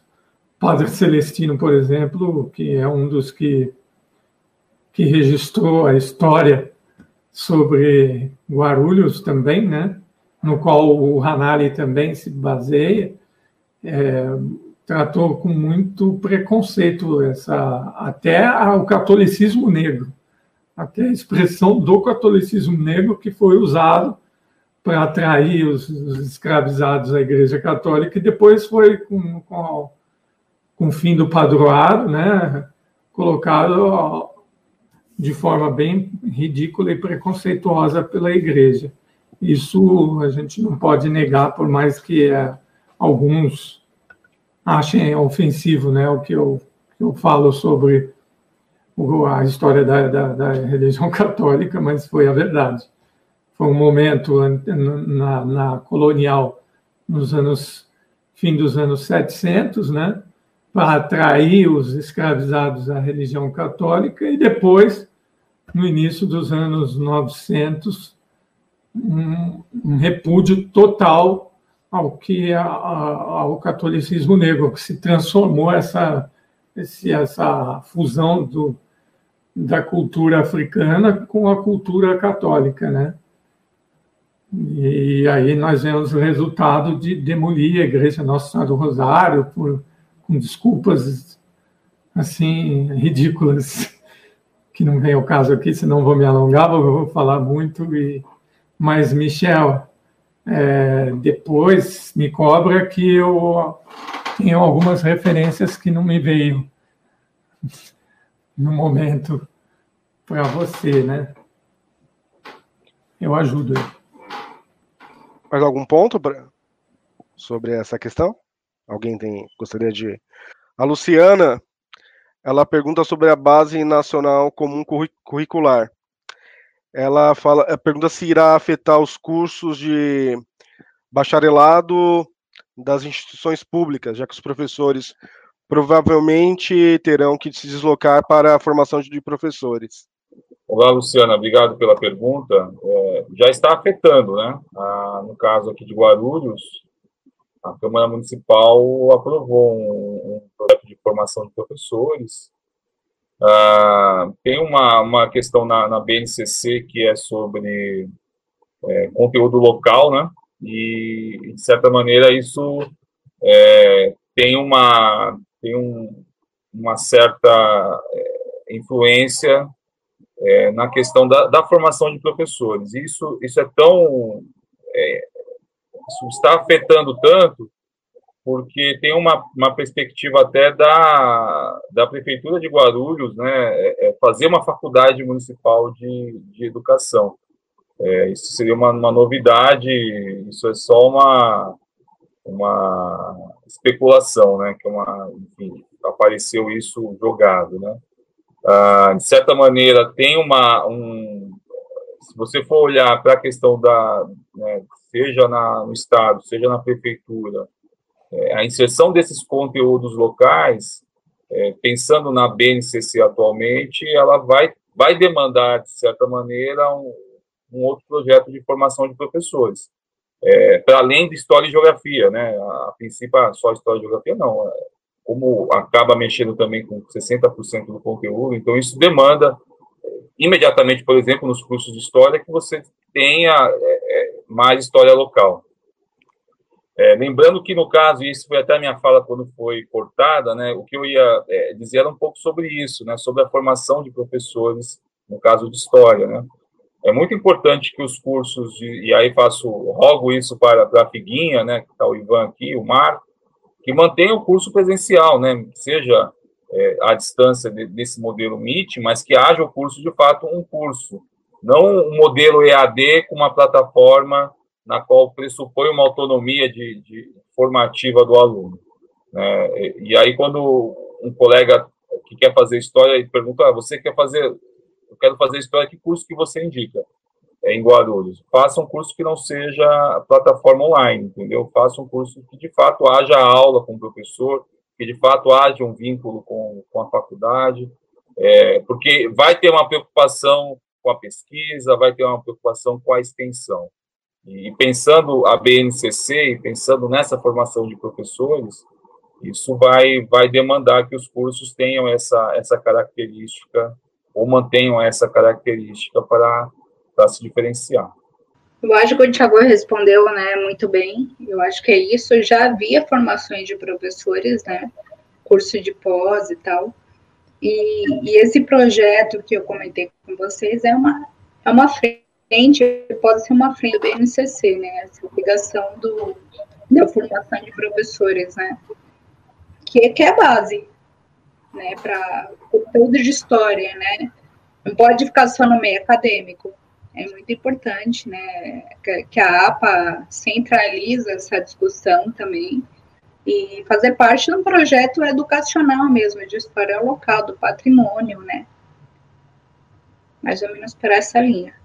É, eu, eu acho também que, que foi muito bem colocado pelo Tiago, acho que já está respondido, me sinto contemplado, só para complementar aqui, de certa forma, acho que a, a BNCC, ela, ela traz alguns retrocessos, inclusive, frente à, à própria, aos próprios parâmetros curriculares que a gente já tinha antes, que precisavam ser melhorados, então não é que eu, eu sou achava que antes, como estava antes da, da BNCC, era bom, Uh, acho que precisava avançar em alguns pontos, mas acho que a BNCC não avança nos pontos necessários e, e, e retrocede em alguns. Né? Acho que a, a, e aí vai influenciar diretamente a educação de base, que vai claramente refletir na formação dos professores. Então, acho que a resposta para a pergunta do Luciano é sim. Já está interferindo, e como o Tiago disse, já está acontecendo, inclusive na, na, própria, nas próprias faculdades Guarulhos aqui, né, que tem eu, o Marco lá, a gente já está sentindo algumas mudanças no curso, né, na, na grade. Acho que o que o Tiago destaca é fundamental da gente conseguir e batalhar para que a gente tenha cursos de história presenciais. Eu acho que história é, é, é uma ciência que exige o debate, exige a convivência, e a gente sabe que a pesquisa se dá no meio acadêmico, que você está cercado ali de colegas da mesma área, num ambiente específico, é, é, é, fundamental na formação do historiador. Então, acho que a nossa batalha é essa tenho, sendo muito honesto, eu temo é, pelo, pelo futuro, do ponto de vista que agora, durante a pandemia, a gente, para mitigar os prejuízos, né, está tendo que ter uma educação remota, né, é, e, e, eu tenho medo de, de com a visão é, empresarial que se tem sobre a educação, educação como um filão de negócio, é, isso acabe sendo adotado depois como regra uh, visando apenas o aumento de, de lucro das instituições. Né? É, acho que a educação do Brasil passa por um momento muito complicado, né? Uh, nessa gestão especificamente, é claro que a educação vem em crise há bastante tempo, mas acho que agora ela, ela beirou o colapso, né, nessa última gestão, é, e, e, isso tem me preocupado muito, e, e acho que é, é isso, é uma, uma, batalha, uma luta, né, cotidiana para a gente avançar e, e, infelizmente eu vejo que as próximas lutas serão mais defensivas do que para avançar. Acho que é para manter o que a gente já tem, né? Porque a gente está vivendo de fato um período bastante tenebroso. Mas tenho visto no, nos estudantes e nos professores uma disposição de travar essa luta. Então, de certa maneira, isso me dá alguma esperança. Acho que a BNCC é sim uma forma de ataque, é, mas outras estão vindo por aí e a gente tem que estar preparado para enfrentar isso. Bom, vamos para as considerações finais. A gente já estendeu bastante o, o, tempo, né? Acho que a gente discutiu muita coisa, discutiu sobre a, a produção, né, né é, de livros sobre a história de Guarulhos, a gente discutiu a questão do, do historiador, a questão da pesquisa em si, novos temas. Acho que foi um debate muito rico, né? Pedi para todo mundo seguir, né, os canais da APA, sem procurar por APA Guarulhos, Facebook, YouTube, Instagram. É, gostaria de agradecer a presença da Ellen. Ellen, muito obrigado pela presença.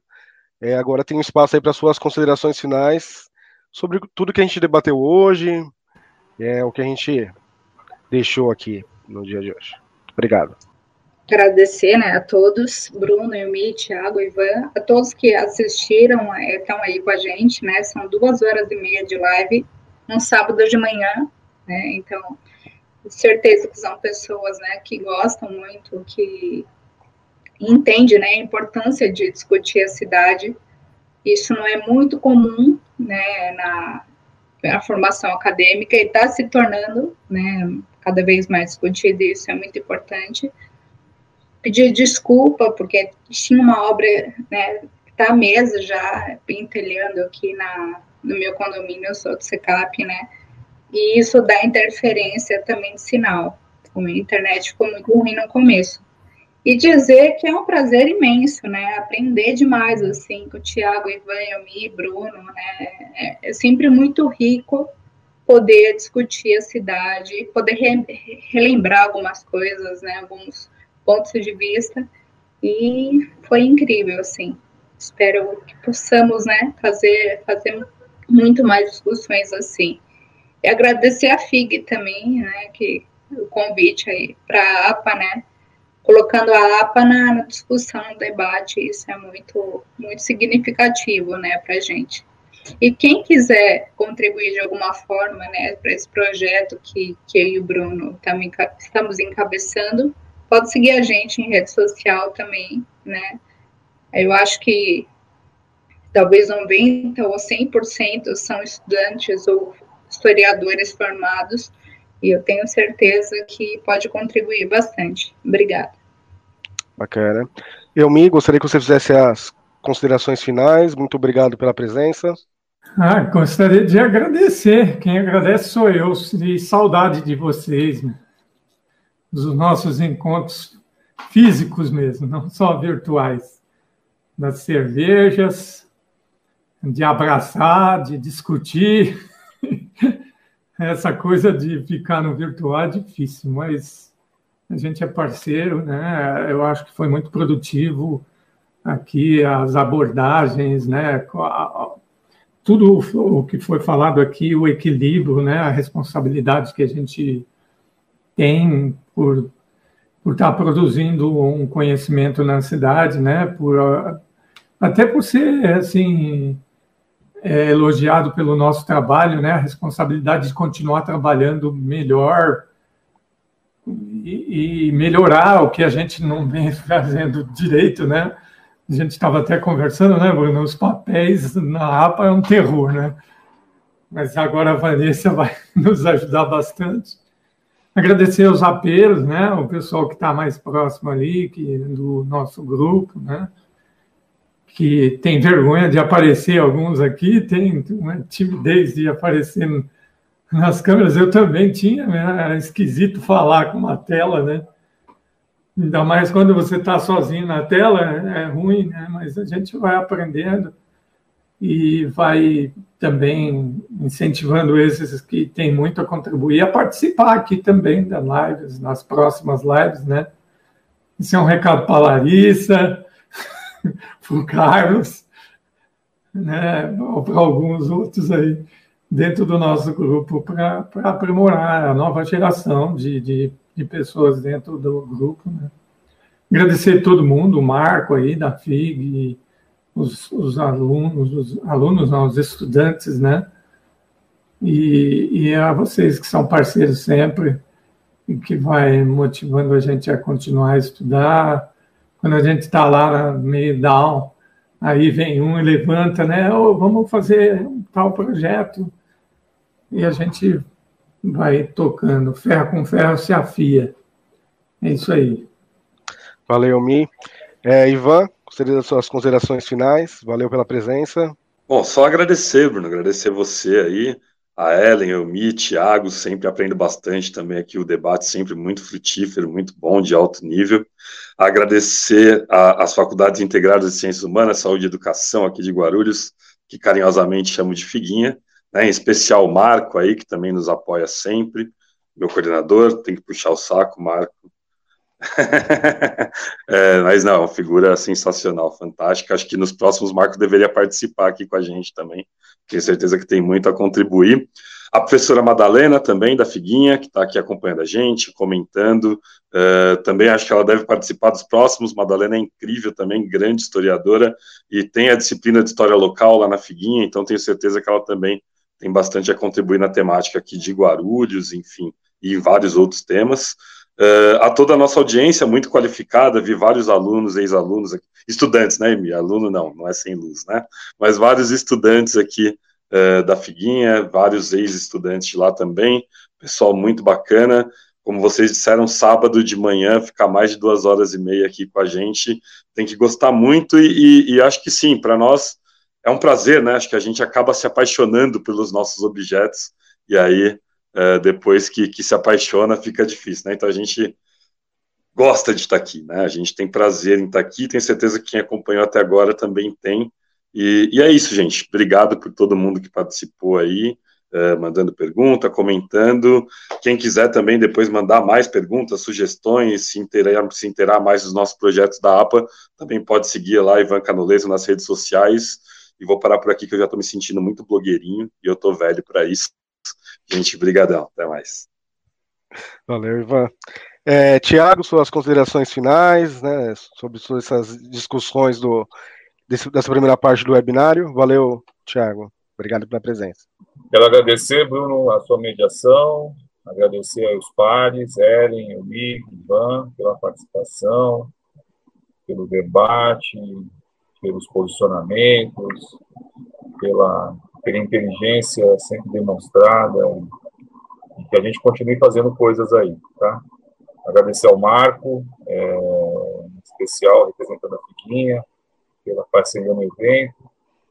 A gente conversou sobre esse evento há uns dois meses atrás, e, e aí a ideia era era estar tá pensando um evento para encerrar o ano, né, que foi um ano difícil mesmo, né, e, e acho que em relação à Figuinha é um, é um dos nossos patrimônios quando você pensa em curso universitário, principalmente formação de história, que continue para o ano que vem.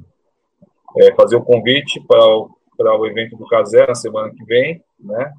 O Casé vai estar, é, ele sempre tem uma dificuldade muito grande, né? A parte técnica da, da cidade que ele está lá, que é Olivença, e ele solicitou para a gente fazer à tarde, hoje não ia dar por conta dos testes da, do PRE, que vai ter eleição também é, amanhã, né, segundo turno lá. Ah, então, reforçar esse convite para a gente fechar esse webinário da APA ah, em grande estilo. É isso aí, obrigado a todos e boa tarde nesse sábado e votem bem amanhã, tá? Então vamos, boa tarde a todos e a todas que participaram. Então a gente finaliza aqui essa primeira parte do webinário, né? Novamente convido a todos e a todas a participar na, no próximo sábado às 14 horas. Né? Então, esse foi um evento organizado pela APA, Associação Amigos do Patrimônio e Arquivo Histórico, em parceria com as Faculdades Integradas de Ciências Humanas, da Saúde e de Educação. Este foi mais um episódio do podcast da APA. Clique no sininho e deixe seu comentário. Até o próximo episódio.